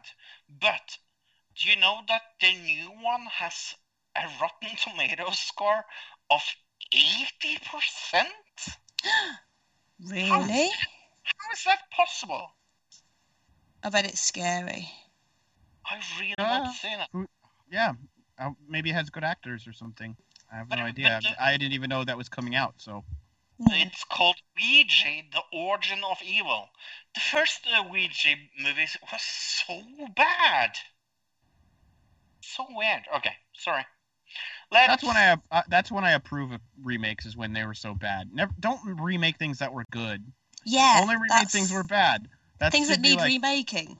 But exactly. it's not a remake, it's a uh, prequel. No, um, sequel, sorry. Oh, okay. Well, maybe I don't agree then. Um, nonetheless, Westworld episode four. This episode is called Dissonance Theory. Uh, we're down in the ratings a little bit again. Slumped a little this week. Uh, not really sure why. Uh, when did the Cubs win this week? Was that on Sunday? If it was, that might have had something to do with it. you really asking me until like, yeah. Uh, I was thinking out loud more than anything. I wasn't actually asked. That was a Ah. That was a uh, not a question uh, to be answered. Uh, where were we? Oh, recap again. So I guess we're gonna have this previously on from now on.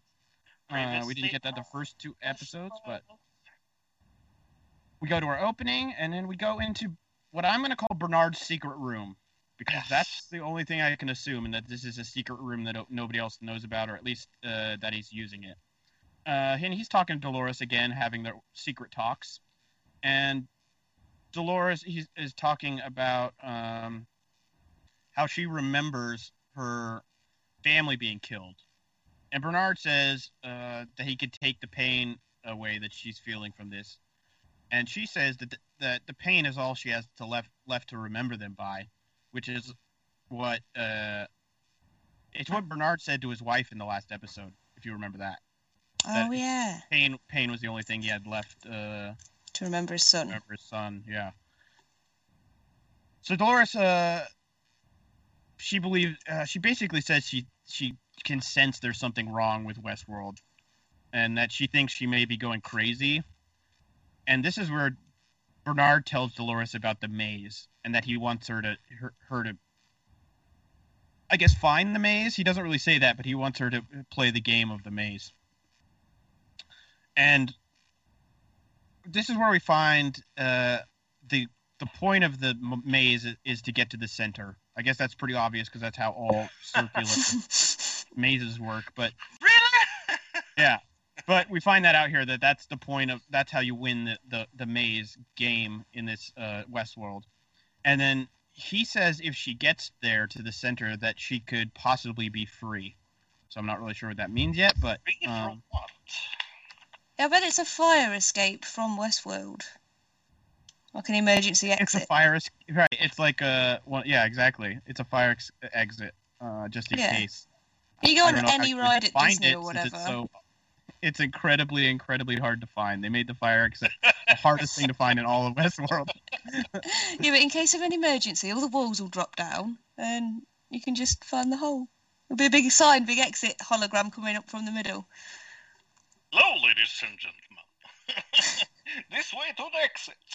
right you Yeah. get to the exit is all the, the most difficult thing to find you have to go through a maze and then at the on the door it says please do not stand in front of this door in case of an emergency yeah. Everybody's burned before they go into the.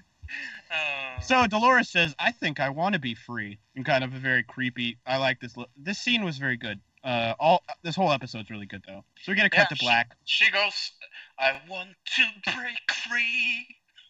Yeah, she breaks into. mu- It turns into a musical here. Um, To That's why Luke loves it so much. Mhm. Yep.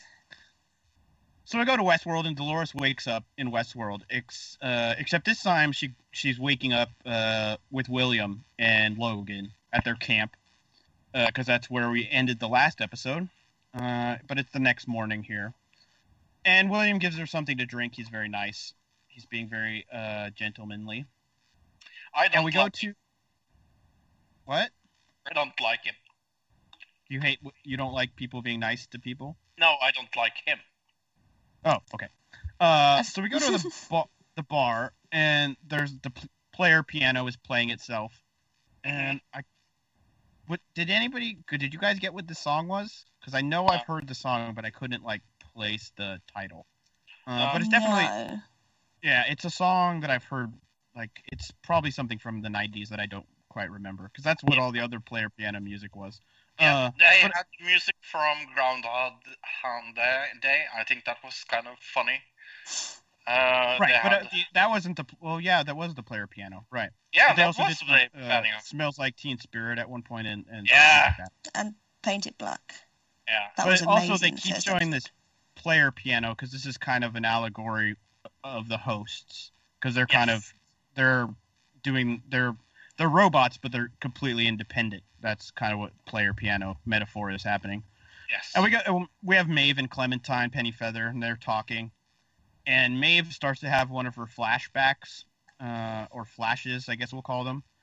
Uh, and she starts to kind of freak out it's kind of like she's uh, having an anxiety attack. That's what it always seems like. It's like maybe it's because I've had a lot of anxiety attacks, but I'm always like, oh, she's having an anxiety attack.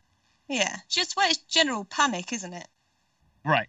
But it seems like the you know the n- sound kind of gets uh, distant and muffled and uh, warped in a, kind of the same way.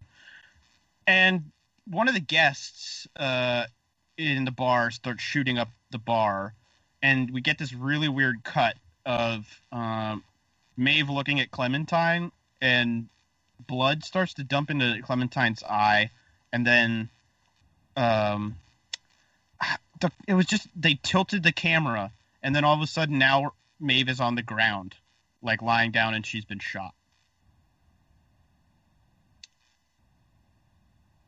And uh,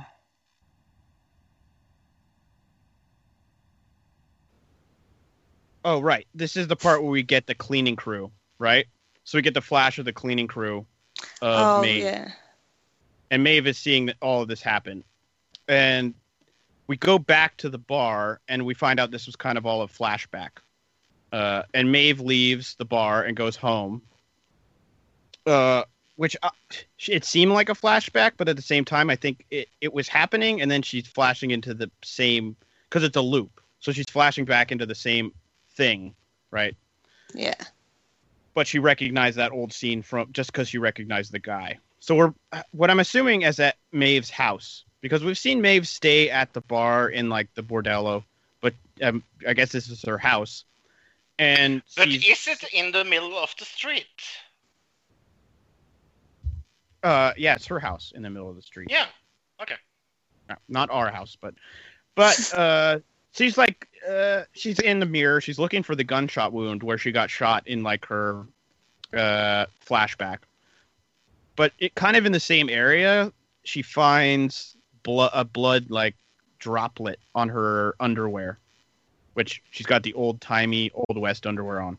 So that yeah, uh, there's a lot of space to drop blood on, and she draws.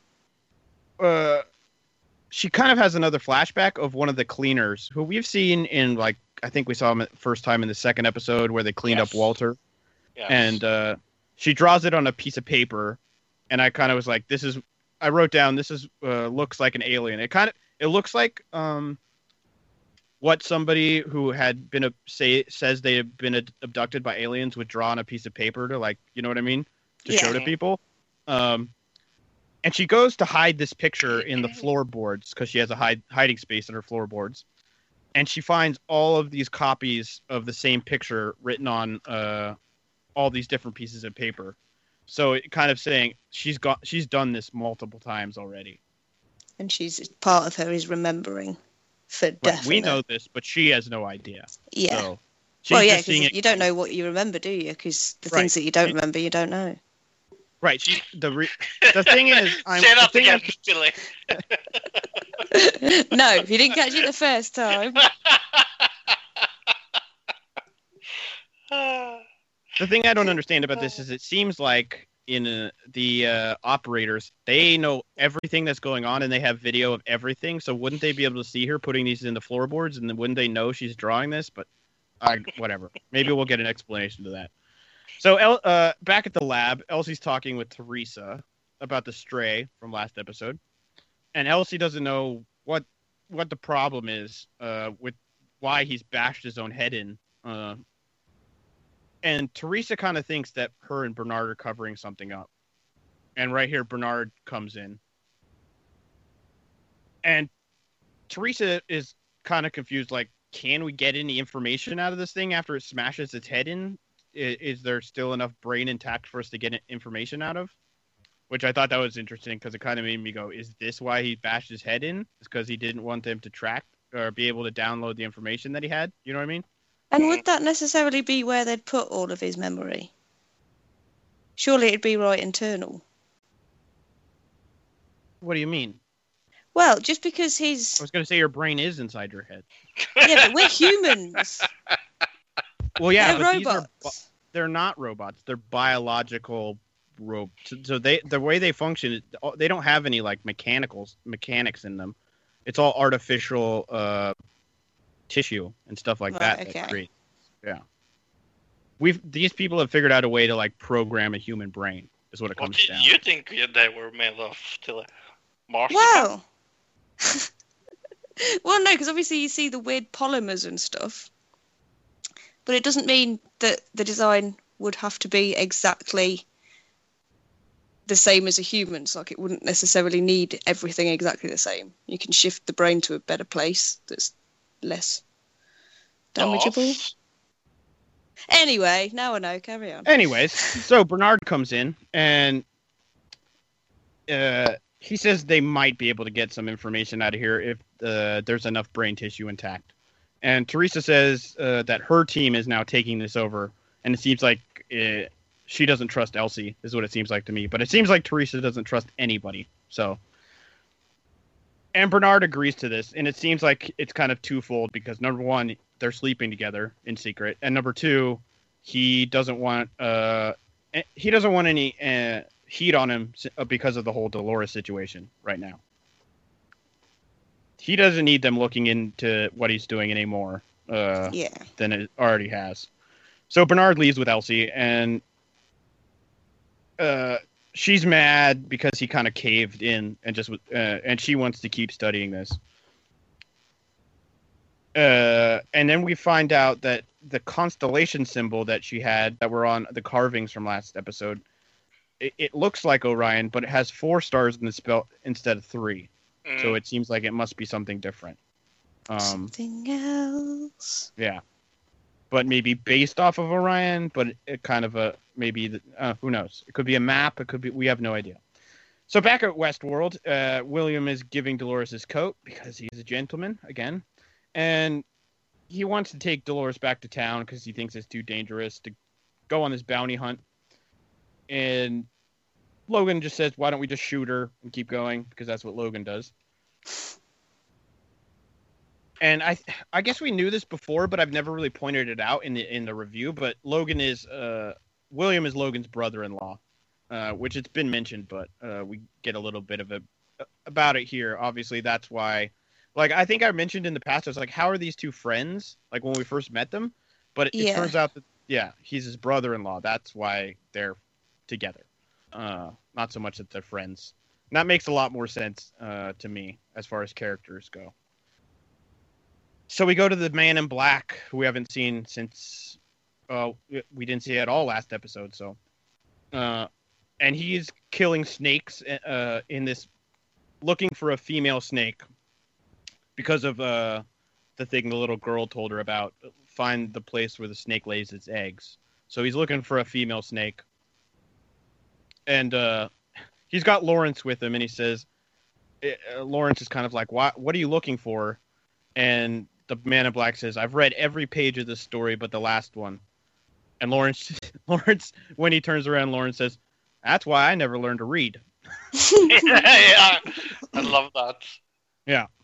So the Man in Black turns when he turns around, he sees Armistice, which we haven't seen since episode one, in the river, and she has this massive. Sn- Say that again. And who is this? This is the Norwegian actress, Ar- Yeah. Armistice. Yeah. And she has a, which it seemed like she had a lot less of an accent in that first episode when we saw her Yes. because she talked a little bit, but this time she's got heavy accent. yeah. So we'll get into that. It seems like maybe the first episode they maybe it was like the pilot and they were like maybe we'll try to like not do so much of an accent. And then Yeah. once they were like we're gonna have her in a lot of this, they were like all right, just go with it. Yeah. Because she had like no accent in the first episode, if you noticed Yeah. that. But she has It might have just been. She might have been really nervous and just over practiced and over practiced and over practiced. uh yeah and that and maybe because she was maybe she probably thought oh i'm supposed to be in the old west you know what i mean So, Yeah. I mean, i'm supposed to sound american but yeah uh where was i right she has a giant snake tattoo got that out uh the man in black uh is he's looking at her and she's she's naked in the river bathing so he's totally distracted and so is lawrence and this gang of men walk up behind them and they have their guns on them. And she walks up and uh, she tells them, uh, well, the man in black asks her where where they're going. She says they're going to retrieve something of great value, and the man in black wants to join them, but she says they have enough men, and so the man in black shoots two guys. And he says, "Now it looks like you have some spots left open." I love that. and uh, I looked at this one guy, and I'm like, this guy does not look like he's like he's not. He doesn't look like a host. The guy who was the baby face in the middle, I was like, that guy kind of looks like a guest, which we find out later he is. But, um, but we go to the map room, and head of security Ashley is being notified of Dolores being way out of her loop, uh, because of what we got last episode when she killed uh, Tenderloin.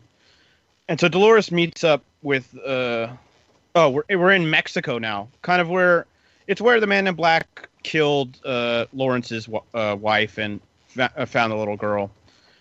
So Dolores is now there, and we kind of actually don't know why. It was kind of strange. We're like, okay, she's just here now, but she meets Lawrence's daughter, the girl that told the man in black about the map, and Dolores has these flashes, and she sees the map uh, in of, of the maze in the dirt. So I'm assuming now that she's seen it, she kind of has it in her memory banks. I would assume, right? What the little girl? Uh, the map, because she saw the map in the dirt. You know what I mean? But she doesn't have like a copy of it. The girl, you know, yeah, but the girl was drawing it. R- well, yeah, but stick. it wasn't real because when she flashes out of Ah. it, the map's not there. Uh, the stick, the stick was she wasn't actually drawing the map. That was just a flash from Dolores Okay. because the little girl, the little girl said, uh, "Remember," and that's when Dolores flashes to see that. I really need to get my iPad fixed. So this sheriff shows up uh, behind her. There's a lot of sheriffs in Westworld. I'm just going to Oh, yeah. point that out. Um, but there are a bunch of different towns, so that makes sense. But this sheriff kind of walks up behind her and tries to take her back. He says, "Oh, I heard.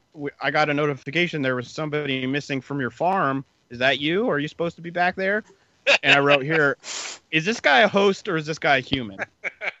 Because we don't ever find out. But he Uh-huh. looks very he looks very host like. Like he has like the Uh-huh. scar on his face and stuff like that. But who knows? He kind of could be a human because we know from the map room that they know that that she's here. So back with the man in black and Armistice. The uh, Armistice goes ahead of the group. She says she has to meet up with some contacts, and she says that she'll signal them when when uh when she finds out uh if the information they they give her is good. Uh, I guess it's the information about this valuable thing she's going to get. And she just shoots the two guys, and the man in black says, "Oh, that must be the signal." That was a good line. Yeah, but what did it mean? Was it good? Was it not was it good or bad? I guess Yeah. probably that must mean bad. That's what it seemed like to me. But maybe she just likes killing people, which she does. Yeah. So back on the bounty hunt for Slim Miller with William and Dolores, and Dolores, uh, William asked Dolores where, like, where she's going, like, how, where were you on your way to, basically, when you found us? And Dolores says, I used to think there was a path for everyone.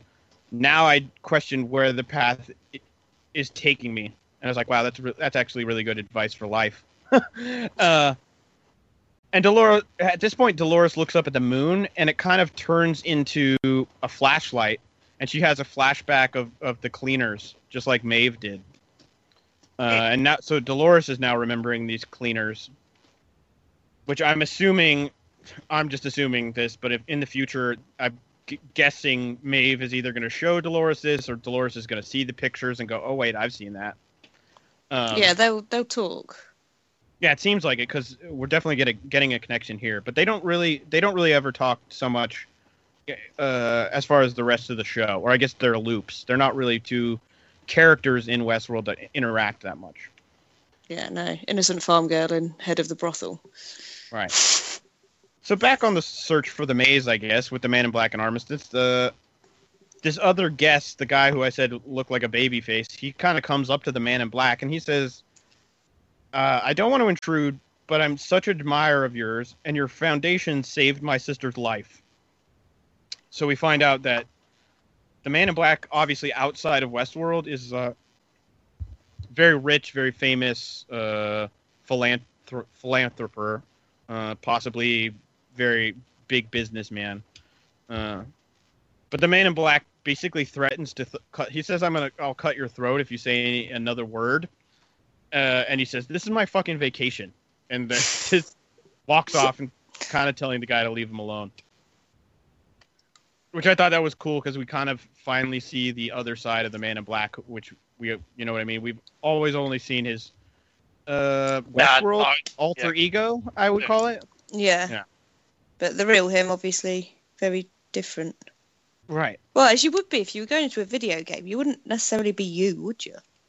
And I guess Not we you should have known this guy was super rich for, for him to be able to go here for so many years. So I guess that yeah, and for them to be rolling like whatever he wants, let him have it. right. Everybody in head Because he office spent is like, so much money there, they're like, you can do whatever you want, kind of. Yeah. yeah, Uh. So we find out here that the gang's plan is to uh, steal a cannon and break somebody out of jail, and then they want to go rob a, uh, rob somewhere. And the man in black tells Armistice uh, that he can get get him what get what they want himself, uh, and that he just uh, needs her to tell him about uh, where about her tattoo. The story behind her tattoo is what he says. And this is where the man in black tells her about Arnold. So right here, we know that the man in black knows about Arnold, uh, which when we found out about Arnold, we had they had said that the company had tried to scrub any record of Arnold from the history of it, but for somehow Man in Black knows about him, and he kind of explains he kind of explains the maze to her about how it's the deepest level of the game, but she doesn't understand any of this. She's a robot, so. Uh, and he says something about he, he thinks that the maze may involve real violence, which I'm like kind of confused as to what that means, as opposed to what other kind of violence. Like, does that mean well, it's it's kind of fake violence they are doing in right? I guess I, I guess what he must mean is that he could actually die. Right. Whereas in the rest of the Westworld, you could not actually, you're not going to get killed, really. So um, Armistice says, uh, "You're to break." He says, "All I need is a match," and she and she says, "You're to break a guy out of jail with just a match." Uh, yeah, I'll agree to that bet, no problem. Uh, and so we cut to this armored stagecoach. But this was this armored stagecoach was cool. I just want one myself to drive around. But uh, Lawrence and, and the man in black are now, or they've been arrested.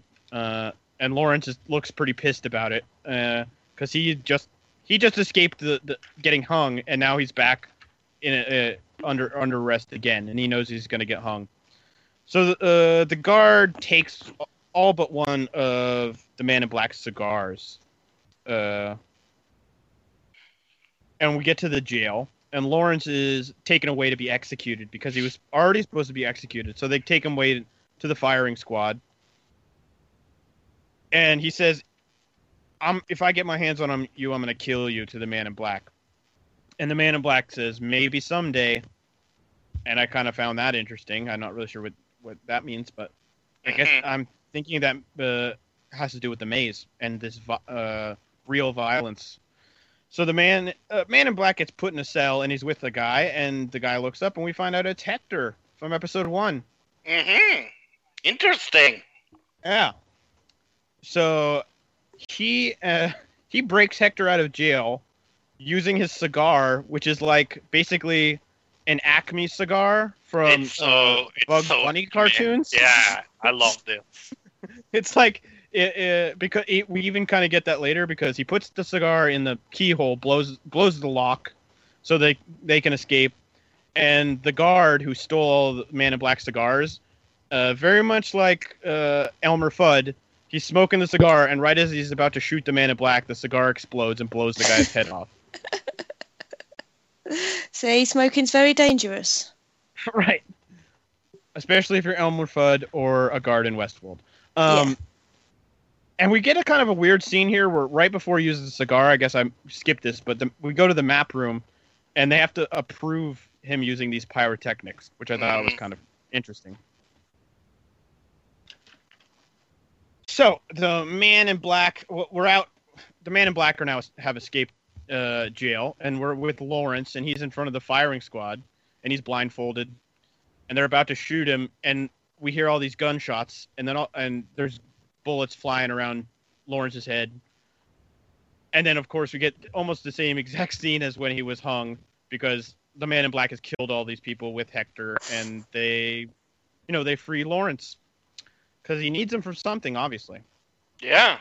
So, we- so they return back to the gang's camp with the mon- the man in black, Hector and Lawrence return, and Armiston tells the story of the tattoo of the man in black, and that this tattoo is it's all like kind of in pieces. The snake is, and she says that it represents all the men that killed her family when she was a little girl, and that each one that's filled in is a man she killed uh, to get revenge on these people. And I Um, like that. Oh yeah, I yeah, love this. I like her, uh, uh, like uh, creepiness. Right, and she's got she got some crazy eyes in this scene too. She does the crazy eye really good. Uh, like you know, she's a little off the off the uh, reservation. You know what I mean? Which oh, Westworld. Uh, but we find out we look at the tattoo, and the head of the tattoo is not filled in, and he says, No. who, and he says, "Who's the uh, head is of of this group?" And she says the head of the group was Wyatt, or is known as Wyatt which we Mhm, know from Teddy's backstory that was inserted. mhm. Which uh, Mhm. timeline? There's some clues happening right there if you think about the timeline, but I won't. e- I won't even go into. it. But uh, we go back to town uh, with Maeve, and a group of Native Americans is kind of walking through town. And for some reason, these soldiers are kind of making a path for them. I'm not really sure why they're, they're walking through town, and everybody's kind of staring at them. But this little uh, Native American girl has a she drops a doll out of her um, basket, and it's shaped just like one of the cleaners from Maeve's, Maeve's drawings. And Maeve wants to know what the, what the doll means. And a soldier, one of the soldiers is there, tells her that's part of their religion. They're never going to tell you about that because that's sacred, basically. Uh, which I found that really, really cool. That I mean, that's like kind of it's taking straight out of um what do you call it Uh, ancient alien theory you know what i mean In what way? well there are if you look into ancient alien theory there are multiple different um hieroglyphs and different things like that that people interpret as uh some type of alien pic a picture of an alien that uh some type of native group drew much much uh, in the past so far that uh, you know uh, some of them are like the representation of who created them and things like that. You'd have to look into ancient alien theory, but Yeah. it definitely is pulling from there. So back at the bar, bar uh, she recognizes one of these uh, uh, ban- bandits that's in the bar. He's one of the guys that was with uh, Armistice earlier, the bearded guy. And she knows that this guy works with Hector. And for some reason, uh, she also knows that Hector uh, was lives with the Native Americans. Mm. But which I'm kind of confused because he's seems like he's Mexican, so shouldn't he be from that Mexico town? But I guess he he's kind of a wild man, is what we're getting here. That Mexico town. You know, the town that we've gone to twice that we call Mexico, but it's not Mexico, so we just call it Mexico. So I'm going to call it the Mexico town. It's Mexico world. Makes I guess so. Yeah, it's not Westworld. It's kind of South World.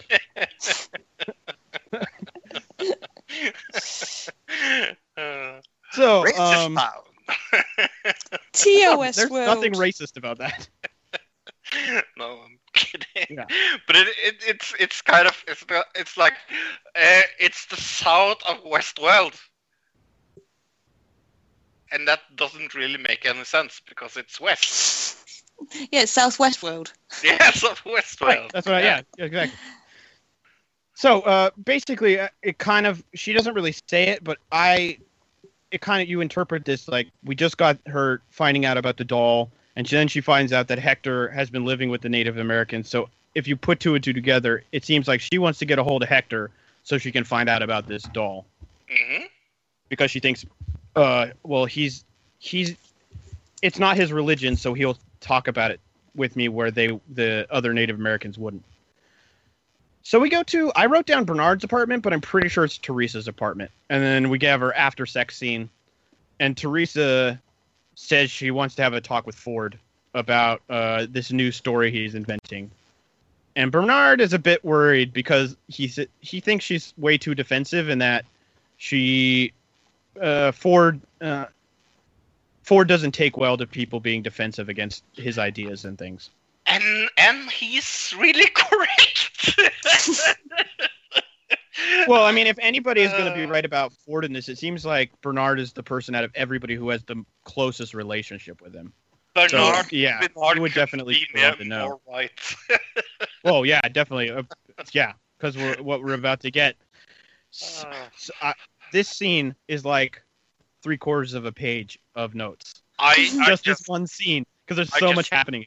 I love that scene. It's the best scene of the the episode. Right. Well, we'll get into it here, but yeah, Oh. this is definitely the best scene. So Teresa is visiting Ford, and they're digging this gi- giant hole. It looks like they're mining for something, right? Yes, yes. And Ford, um, he has when they walk away from the hole, we see all these hosts, and it definitely looks like he has them working like slaves, like on a uh, on a. They all have pickaxes and stuff, and they're kind of doing it in formation. Yeah. digging. Yeah. this was I was thinking back. This is such a um uh, a throw on like uh, old uh, how uh, uh, America was built. It looks like a chain gang from like Yeah. the 30s, you know, Yeah. like a prison chain gang kind of, because they're all Yeah. lined up like Like that, and they've all got pickaxes. That's what they Uh, call. I was trying to think of what they were called. I was like rock smashing duty. What? oh, right, okay. Um, yeah, chain gang. But they, but they don't have chains on because I mean the chains are kind of in their mind. But we also it also in this scene it kind of shows what how Ford thinks of these creatures. He's willing to use them as slaves. So- Yeah, he does not give two fucks about those people. right. No, well, I mean they're doesn't not see them as him. They're not people, so they're hosts. Yeah, So, uh, Teresa and Ford are kind of in this cool little restaurant on the on the balcony, and a place we've never seen before. And Teresa says, "I think I've been here. I I was here when I was a kid at one point." And they're having drinks, and Ford starts to talk about Arnold. And before, there was a money man, and he's obviously referring to Teresa as the money man. yes. Which I think I mentioned this at one point. Like Teresa clearly uh, thinks of only the money and doesn't think about everything else that's happening in in Westworld, or um, she doesn't really concern her unless it's a problem. she doesn't Yeah. give two fucks. Right, and she kind of is saying this. She you can tell she's kind of saying, uh, "We need to figure out what's going on with your story so we can let everybody know." But Ford is saying, "Listen, I put this place together. It's mine." And at this point, the server who's pouring wine for Teresa, he doesn't stop pouring the wine, so it starts just pouring out all over the table. And Teresa looks around, and everybody, all the hosts around them, are just frozen in time. I love that. It's And this is where- a power move. Right, and Ford this at this point says, "This is uh, I created this place, and I am a god here. You're nothing, Yeah. basically." And I was kind of confused by this because can Ford just do this with his mind? I mean, it didn't have like a remote control or like some type of iPad device to like. Yeah, because press- in Westworld, it's what you imagine happens. So if you want if you want something, they can get into your brain and find it out. So there must be Uh, yeah, I guess so. And I guess Ford probably has the keys to anything you, he wants to have happen. So yeah, I guess that makes sense. Uh, how how they do that, I I don't know. Well, the excuse is future. That's the excuse. Um, so everyone's frozen around them, uh, and Teresa basically tries really hard not to look intimidated. Uh, Mhm.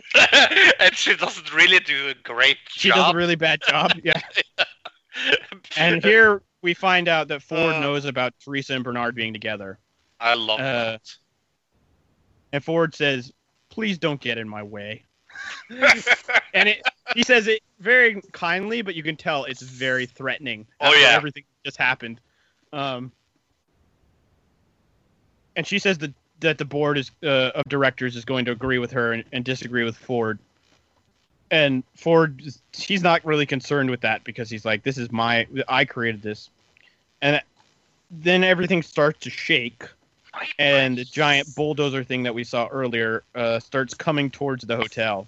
Yeah. and he says, uh, "Don't worry about my story. It's it's not a rehash of anything. I'm not the sentimental type." So basically, saying I'm about to destroy all the old stuff Yeah. and make something totally new. Etch a sketch end of Westworld. So back at the bounty hunt with William and Dolores and Logan, William tells Dolores to stay behind. Um, and they're at this. I called it a trading post, kind of what it looks like. And the uh, you can hear inside that there's people in there, and we find out this is where Slim Miller is. So the three men head ahead, head uh, in up ahead, uh, leave Dolores behind. William and Logan and, and their mm, cohort, I guess, the host that's leading them around. And they go into this place and basically logan kills all the bandits. And william is very afraid of everything that's happening around him. But they capture slim miller so i guess something good came out of it. But you can kind of tell still here uh, they're pointing out william even though he wanted to do this maybe he wasn't 100% ready for it Yeah, back he's not really the- down with it, is he? The violence. No, I mean he went in there and he was all hyped up to go do it, but right when he start the shooting started, he hid behind the bar. So Yeah. back at the bounty hunt, uh, or back at the ma- maze quest with the ma- man in black and Lawrence. Lawrence warns the man in black about going after Wyatt, and they this is where they find Teddy tied to a tree, very much like we saw in the last episode. Those two guys that were tied to the tree, but Teddy's still alive and he asks he, he asks the man in black to kill him. But the man in black says i got other plans for you teddy. Basically all you got is suffering left. So we go back uh, and they've captured slim miller so they have him all tied up and they're carrying him uh, to get the bounty. But slim says his boss El Lazo will pay double the the reward fee if they if they set him free uh, back to his boss. Uh, so logan right here he goes ahead and kills the bounty he just shoots the bounty hunter in the head because he said because slim said this. Uh, and he, uh, logan says El Lazo is an easter egg. Uh, it's the best ride in the park. So i, I found that easter egg is cool um, even though that hasn't really been a term forever Mhm. but yeah it's a dated dvd term but still whatever very cool uh, so logan leaves uh, there's kind they kind of have a disagreement about what they're to do, but Logan ends up leaving with Slim, and uh, I would assume William ends up leaving with Dolores. But Logan wants to go find this place uh, where Eliz- Eli- is. And from earlier, I didn't mention this, but it seems like Lawrence and Slim have the same boss. Because both of them say the same town. It started with a P, but I can't remember the name of it. Mm. Not sure if that'll connect, but I'm pretty sure it will. Uh, back to the map room. Uh, is this the map room? No. We're back in, in Westworld. Hector is riding into town. Right. We see it from the map room. And- yeah, I was beginning to wonder. Yeah, Yeah, we're in the map room. We see Hector riding into town. So we know that this is kind of the end of the story loop that we saw last time. right. Uh, and this time, uh, when Hector goes into the bar to with the rope to go get the uh, safe, Maeve pulls a gun on him. She pulls him into the back room, and she wants to make a deal with Hector and says that she'll give Hector the combo of the safe, so he doesn't have to. He won't even have to drag the safe out. She'll, he'll just be able to take whatever's in it. Uh, if he'll tell her about the drawing uh, and the the uh, doll of the cleaner. And Hector tells Maeve it's a shade, and a shade is a m- man who walks between two worlds, or at least that's this is what the Native Americans believe. These these are gods or people who walk between two worlds. So I thought I, I, like. thought that was I love that explanation. Yeah. right, and it's a, that's right out of uh, actual Native American mythology. So that's very cool. Yeah. Um, so Maeve asks Hector. Uh, he uh, after he gives her uh, the two answers she wants on the third combo, he asks uh, Maeve asks Hector to cut her uh, in the same spot that she got shot, and Hector's like, "I don't cut women." yeah. no. A strange request. Uh, no. And uh, Maeve says, oh, "Well, fine, I'll do it myself." So she stabs this, uh, the knife into the same spot where she got shot, but there's no wound or scarring. So Hector, she tells Hector to reach in there, and Hector, it's very weirdly sexual. Him pulling a bullet out of her stomach, Mm. Yeah. even though there's blood going all over there. It's very uh, and as this is all happening, the cops are outside breaking, trying to break down the door. So very tense moment, and he- Hector pulls this bullet out of the wound that didn't have any scar, Mhm. and Hector looks at it and says, "What does it mean?" And Maeve says that I'm not crazy, and that none of this matters. And they just start making out, and we cut the credits. I love that. Yeah, I like that ending. Yeah. What a great episode! This episode was amazing. I loved it. Loved it. It, it had so much. Yeah. It is one of those. I've I've got to watch it again. It's like a really good film. Yeah. You know, when you come out and you're like, I, I think Yep. I need to watch that again. yeah. This episode I really liked because we didn't have we didn't introduce any more new characters really. I we were just all story and getting getting down to the nitty gritty, which I really enjoy. Yeah. Which uh, I'm assuming we had the uh, African American sheriff when we were at the jail uh, with Lawrence and the Man in Black. He seemed like a character that's going to come back just by uh, how they portrayed him in the show, but who knows? Who knows, indeed. Uh, what would you rate this show so far, Luke? Oh, a good nine, maybe even higher, but Yeah, you never really judge anything too soon. But I know. I'm at a nine as well. What about you, Right. Dylan? Um, I'm probably a little bit less, probably eight, eight and a half. But that's purely because it's just a bit overkill on the violence. Like I like Uh. it, but you know when there's there's so much, and I find it hard to keep up with everything. Right. That's that's But, my only. And I can't really tell my mum to watch it because it's a bit too no, my Yeah. mom would never watch this. Absolutely not. Yeah. no. but hey, uh, Dylan, we are going to, for the first time together, choose our own adventure. Yay! Yay! Oh yeah, this is the first time all three of us have been here, so we'll be able to do kind of a consensus vote again. Yeah, we nice, never done this before all together, an episode. No, never. Right. First time exclusive. So, West, uh, choose your own adventure part four. So that's kind of Ah. Yeah. oh. so. Last time, uh, you went to well, you were still at the CIA, Mhm. and Tilly had picked um, checking out the nuclear scientist, Yep. and then Fro. Uh, the, well, you checked out the nuclear scientist. You found out that there he he had two two uh, suggestions as the possible causes of this the oil in the world disappearing, and he says it it could be the the nuclear plant on this mysterious island was one of them, uh, or it could be a problem with nuclear waste. Uh, Yeah. And those were the two options. And Fro decided to go to the mysterious island. I guess Yes, Fro and Tron, Fro, Tron, and me all decided. every, every, Uh, who doesn't want to go to a mysterious island? Yeah, it's a bit Right. like that episode of Family Guy, though, with the you had to choose the mystery box. yes, yes, yes, yes. It's exactly like that. Could have even been a boat. It could be a boat. I love that episode of Family Guy. I love that episode. Yeah, sorry, look. So, to our story. Ned, we gotta go to the island, you say. We can't wait for your mysterious messages this time. I can feel it in my bones. I know I'm right. Ned begins to stammer a refusal uh, to follow your instructions, but Miss Thornberry interrupts.